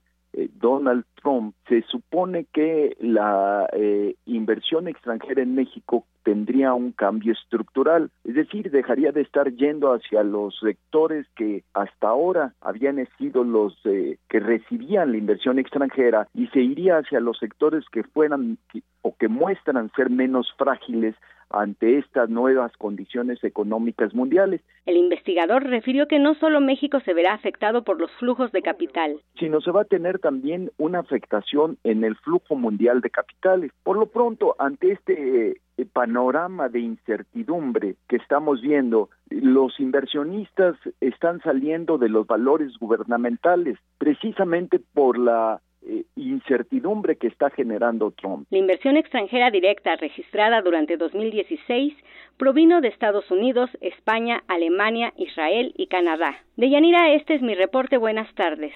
Gracias, Cristina. Y nos vamos con Jorge Díaz, nuestro compañero, porque la UNAM realizó un mapa genético de la guacamaya verde. Cuéntanos, Jorge. ¿Cómo estás, Deyanira? Buenas tardes. La UNAM, a través de la Facultad de Estudios Superiores Iztacala, elaboró este primer mapa genético de la guacamaya verde en México. Esta especie se encuentra en peligro de extinción debido al tráfico ilegal, ya que algunos consideran que es una mascota ideal y divertida porque tiene la capacidad de imitar la voz humana, además de que puede llegar a vivir muchos años y sobre todo también en lugares cerrados como jaulas o zoológicos. La doctora María del Coro Arismendi del Instituto de Ecología de la FES Iztacala participó en la elaboración del documento, dijo a Radio UNAM que se localizaron dos grandes grupos de la especie en peligro ubicadas en Nayarit y en la zona de la Sierra Gorda en el estado de Hidalgo. Escuchemos. La guacamaya verde es una especie que está amenazada y que tiene poblaciones aisladas en el en el país que se han ido quedando cada vez más aisladas, principalmente por el uso que se hace de de ellas que las colectan para vender, para tráfico y completamente ilegal en, en todo el mundo, ¿no? Las muestras obtenidas de esta guacamaya verde mexicana se tomaron de las plumas de un número importante de individuos. Se logró identificar similitudes entre ambas comunidades. Sin embargo, no se pretende unirlas ante el peligro que representa que genéticamente no sean compatibles y se afecte aún más a esta especie que vive en libertad.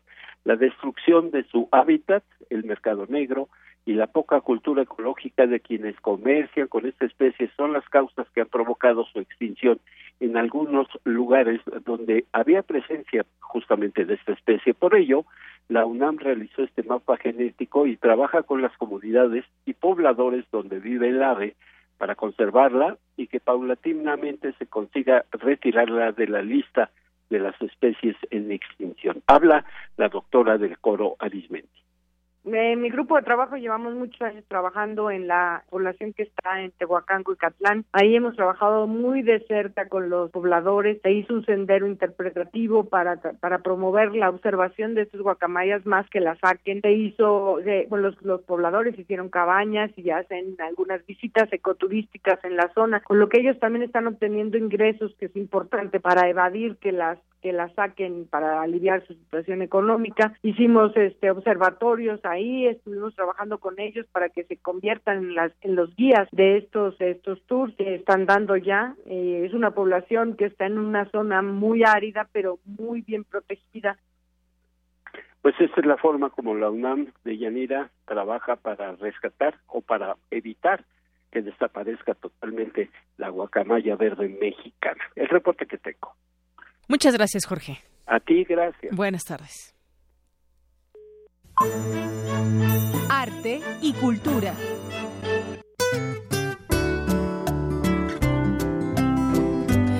¿Qué tal, Tamara? Hola, Deyanira. Buenas tardes. Deyanira, eh, tenemos información. El Sistema de Teatros de la Ciudad de México informó a través de las redes sociales el fallecimiento de José Solé, uno de los dramaturgos más importantes de nuestro país.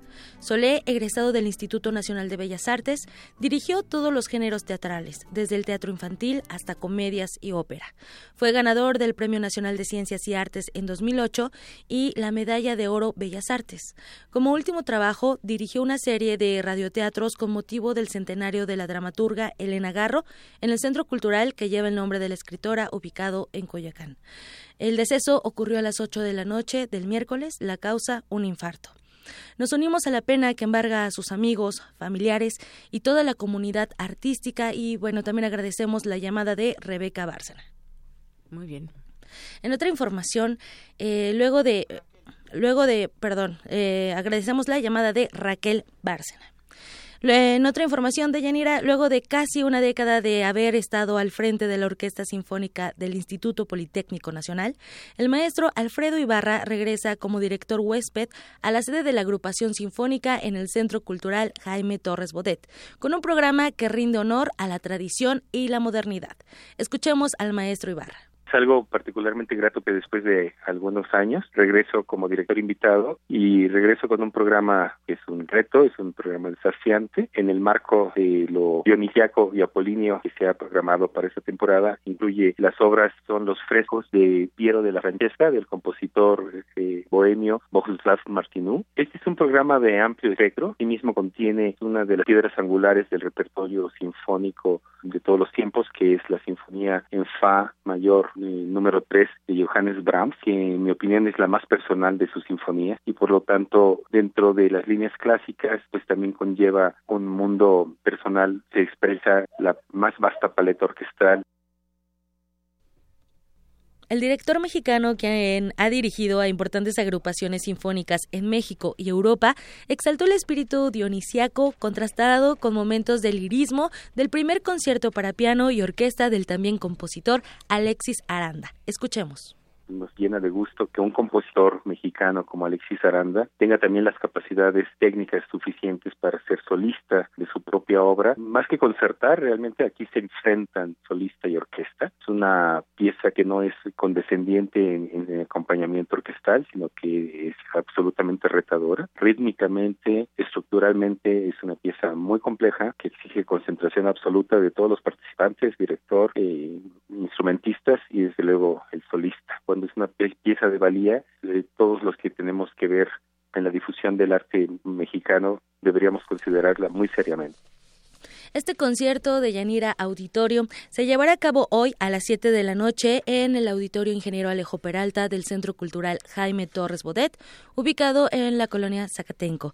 Si quiere ir, llámenos porque nuestros amigos del Politécnico nos regalan 10 pases dobles que deberán recoger en la mesa de relaciones públicas ubicada en el auditorio. El teléfono es 55 36 43 39. Lo repito, 55 36 43 39. Tenemos 10 pases dobles para que se vayan a este concierto allá a Zacatenco. Muy bien, pues muchas gracias por la invitación, Tamara. Gracias y les deseo muy buena tarde. Hasta mañana. Prisma RU. Para nosotros, tu opinión es muy importante. Síguenos en Facebook como Prisma RU. Zarpazo RU. ¿Qué tal, Isaí? ¿Ya se fueron los boletos? Ya, ya se fueron. A todos los, los ganadores ya les enviaron un mensaje por Twitter. Y eh, pues les invitamos que este que cuando vayan al estadio pues compartan sus fotos con nosotros en el Twitter, en el Facebook y sus audios para que Sus videos, todo todo todo, todo para que pues estemos hagamos comunidad como dirían nuestros compañeros de primer movimiento. Muy bien. En fin, empecemos con la información. El Club Universidad Nacional continúa con su preparación de cara al duelo frente a los Cholos este domingo en el Estadio Olímpico Universitario y con la fiel intención de llevarse la victoria, el defensor de los Pumas José Antonio García destacó la importancia de hacer valer su condición de local. Sí, es, es importante hacernos fuerte, fuertes en casas, eh, como dices tú. Eh, viene un rival muy fuerte que también viene peleando en la parte de arriba de la tabla y, y también, como comentas, es importante para la, la confianza del grupo el, el empezar a sumar otra vez de, de tres y, y seguir trabajando para que, para que vengan buenos resultados. Igual invitar a la, a la afición a que, a que nos apoye, El canterano espera que los Cholos se muestren ofensivos en CEU para ofrecer un duelo atractivo. No sé si sea el caso de Chol, de Cholos, en, en CU varios equipos se nos, se nos encierran, ojalá no sea el caso, ojalá sea un partido, un partido abierto, que ellos no cambien su, su forma de, de jugar para que sea un partido agradable, tanto para, para ellos como para nosotros y para la, la afición. Entonces, este, como te digo, contrarrestar con armando el bloque bien y, y ayudándonos entre nosotros. También los universitarios ya piensan en la CONCACAF, torneo que se reanuda la próxima semana y donde enfrentarán en, cua- en cuartos de final a los Tigres eh, cuando los visiten en el volcán. No, claro, bueno, son, son dos, dos rivales, obviamente que, que motiva a cualquier jugador el jugar cualquiera de estos, de estos dos partidos. Si bien no, no he tenido mucha participación en este, este torneo, pero bueno, estamos ahí para cuando se nos necesite, trabajando fuerte eh, y generando competencia y el día que, que nos toque aprovecharlo. Y ahí, este, ahí se verá, eh, pues ahora sí si estás, si estás o no estás. Y pasando a información internacional, el Real Madrid sacó la victoria ante el Napoli tras vencer los tres goles por uno en la ida de octavos de final de la Champions League. Luego de un susto inicial, el cuadro merengue consiguió remontar el gol de Lorenzo Insigne a los ocho minutos del silbatazo inicial. Los goles del cuadro madrileño corrieron a cargo de Benzema al minuto 18, de Kroos al 49 y de Casimiro al 54. El técnico merengue Zinedine Zidane aseguró que el marcador no asegura nada. Bueno, hicimos un gran, un gran partido. No sé si ese ha sido el mejor, pero un gran partido y sobre todo un gran inicio. La pena es, es, es este gol, con este inicio de partido es este gol, pero rectificamos enseguida, marcamos y, nos metemos otra vez en el partido y contento de, del, del resultado y yo creo que es un, un resultado lógico. Sabes que en un marcador mm, mejor es, es lo mismo, tú tienes que ir ahí a hacer- un otro partido, un partido que seguramente lo vamos a tener eh, difícil, vamos a tener que, que sufrir ahí y, eh, porque, porque la eliminatoria no, no es sentenciada, es que hay, que, hay que ir ahí, eh, pero es este, lo tenemos este resultado y hay que, hay que ir con el 3-1. Pues ahí lo tenemos y a ti que te cae tan mal el cuadro del Real Madrid. Bueno, lo mejor del Real Madrid es Zinedine Zidane. Tú, tú le ibas al Real Madrid, ¿no? Estás... Sí, sí, la verdad es que el- Ah, me gusta, Silvia. más el Real Madrid que el Barcelona. Digo, los dos son equipos que yo creo caen gordos a todo mundo, pero del Barcelona al Real Madrid prefiero el Real Madrid. Bueno, como uno de México del Sur no cae más mal que que otro, ¿eh? y bueno, Sin decir nombres, ¿qué ah, más? Y hablando del Barcelona, pues al parecer la goleada sufrida ante el Paris Saint-Germain este, les dolió mucho.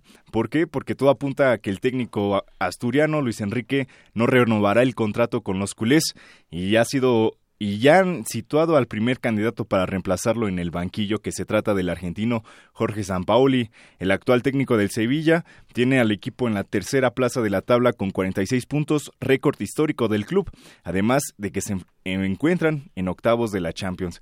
Bueno, pues ahí tenemos la información y pues lamentable para el técnico Luis Enrique que pues ha hecho un buen trabajo y por un marcador adverso, pues ya están pensando en cortarle la cabeza. Así es, porque mal no le ha ido al Barcelona. ¿eh? La verdad es que no, pero tampoco ha conseguido los, los logros que merece como un equipo grande. Muy bien. Gracias, Isaí. A ti.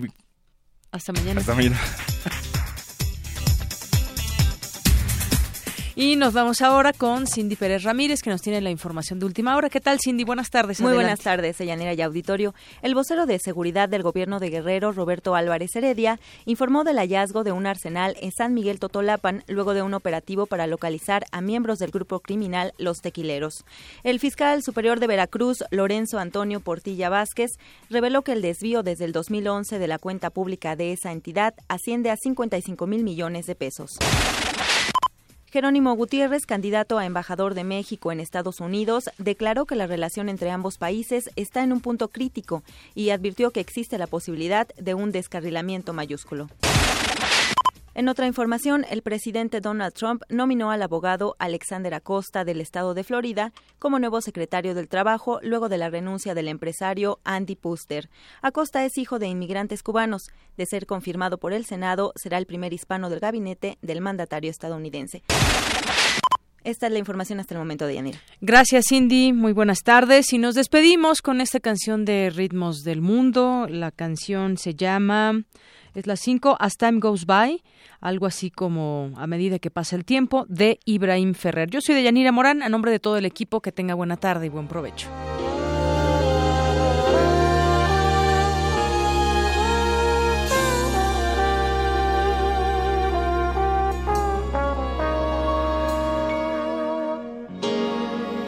No debes olvidar, besar, siempre es besar, igual que suspirar.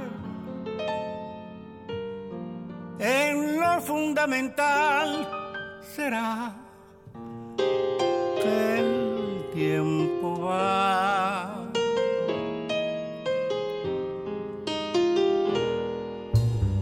Amante como tú dirán que eres luz, también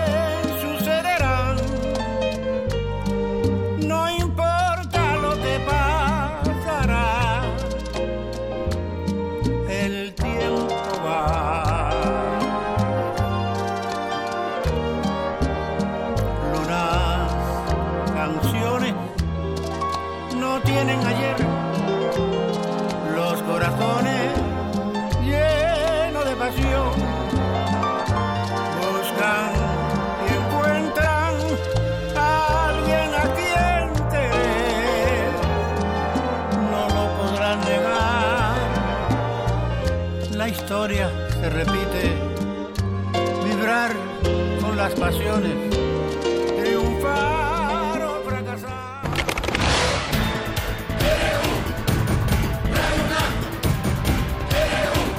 Prisma RU.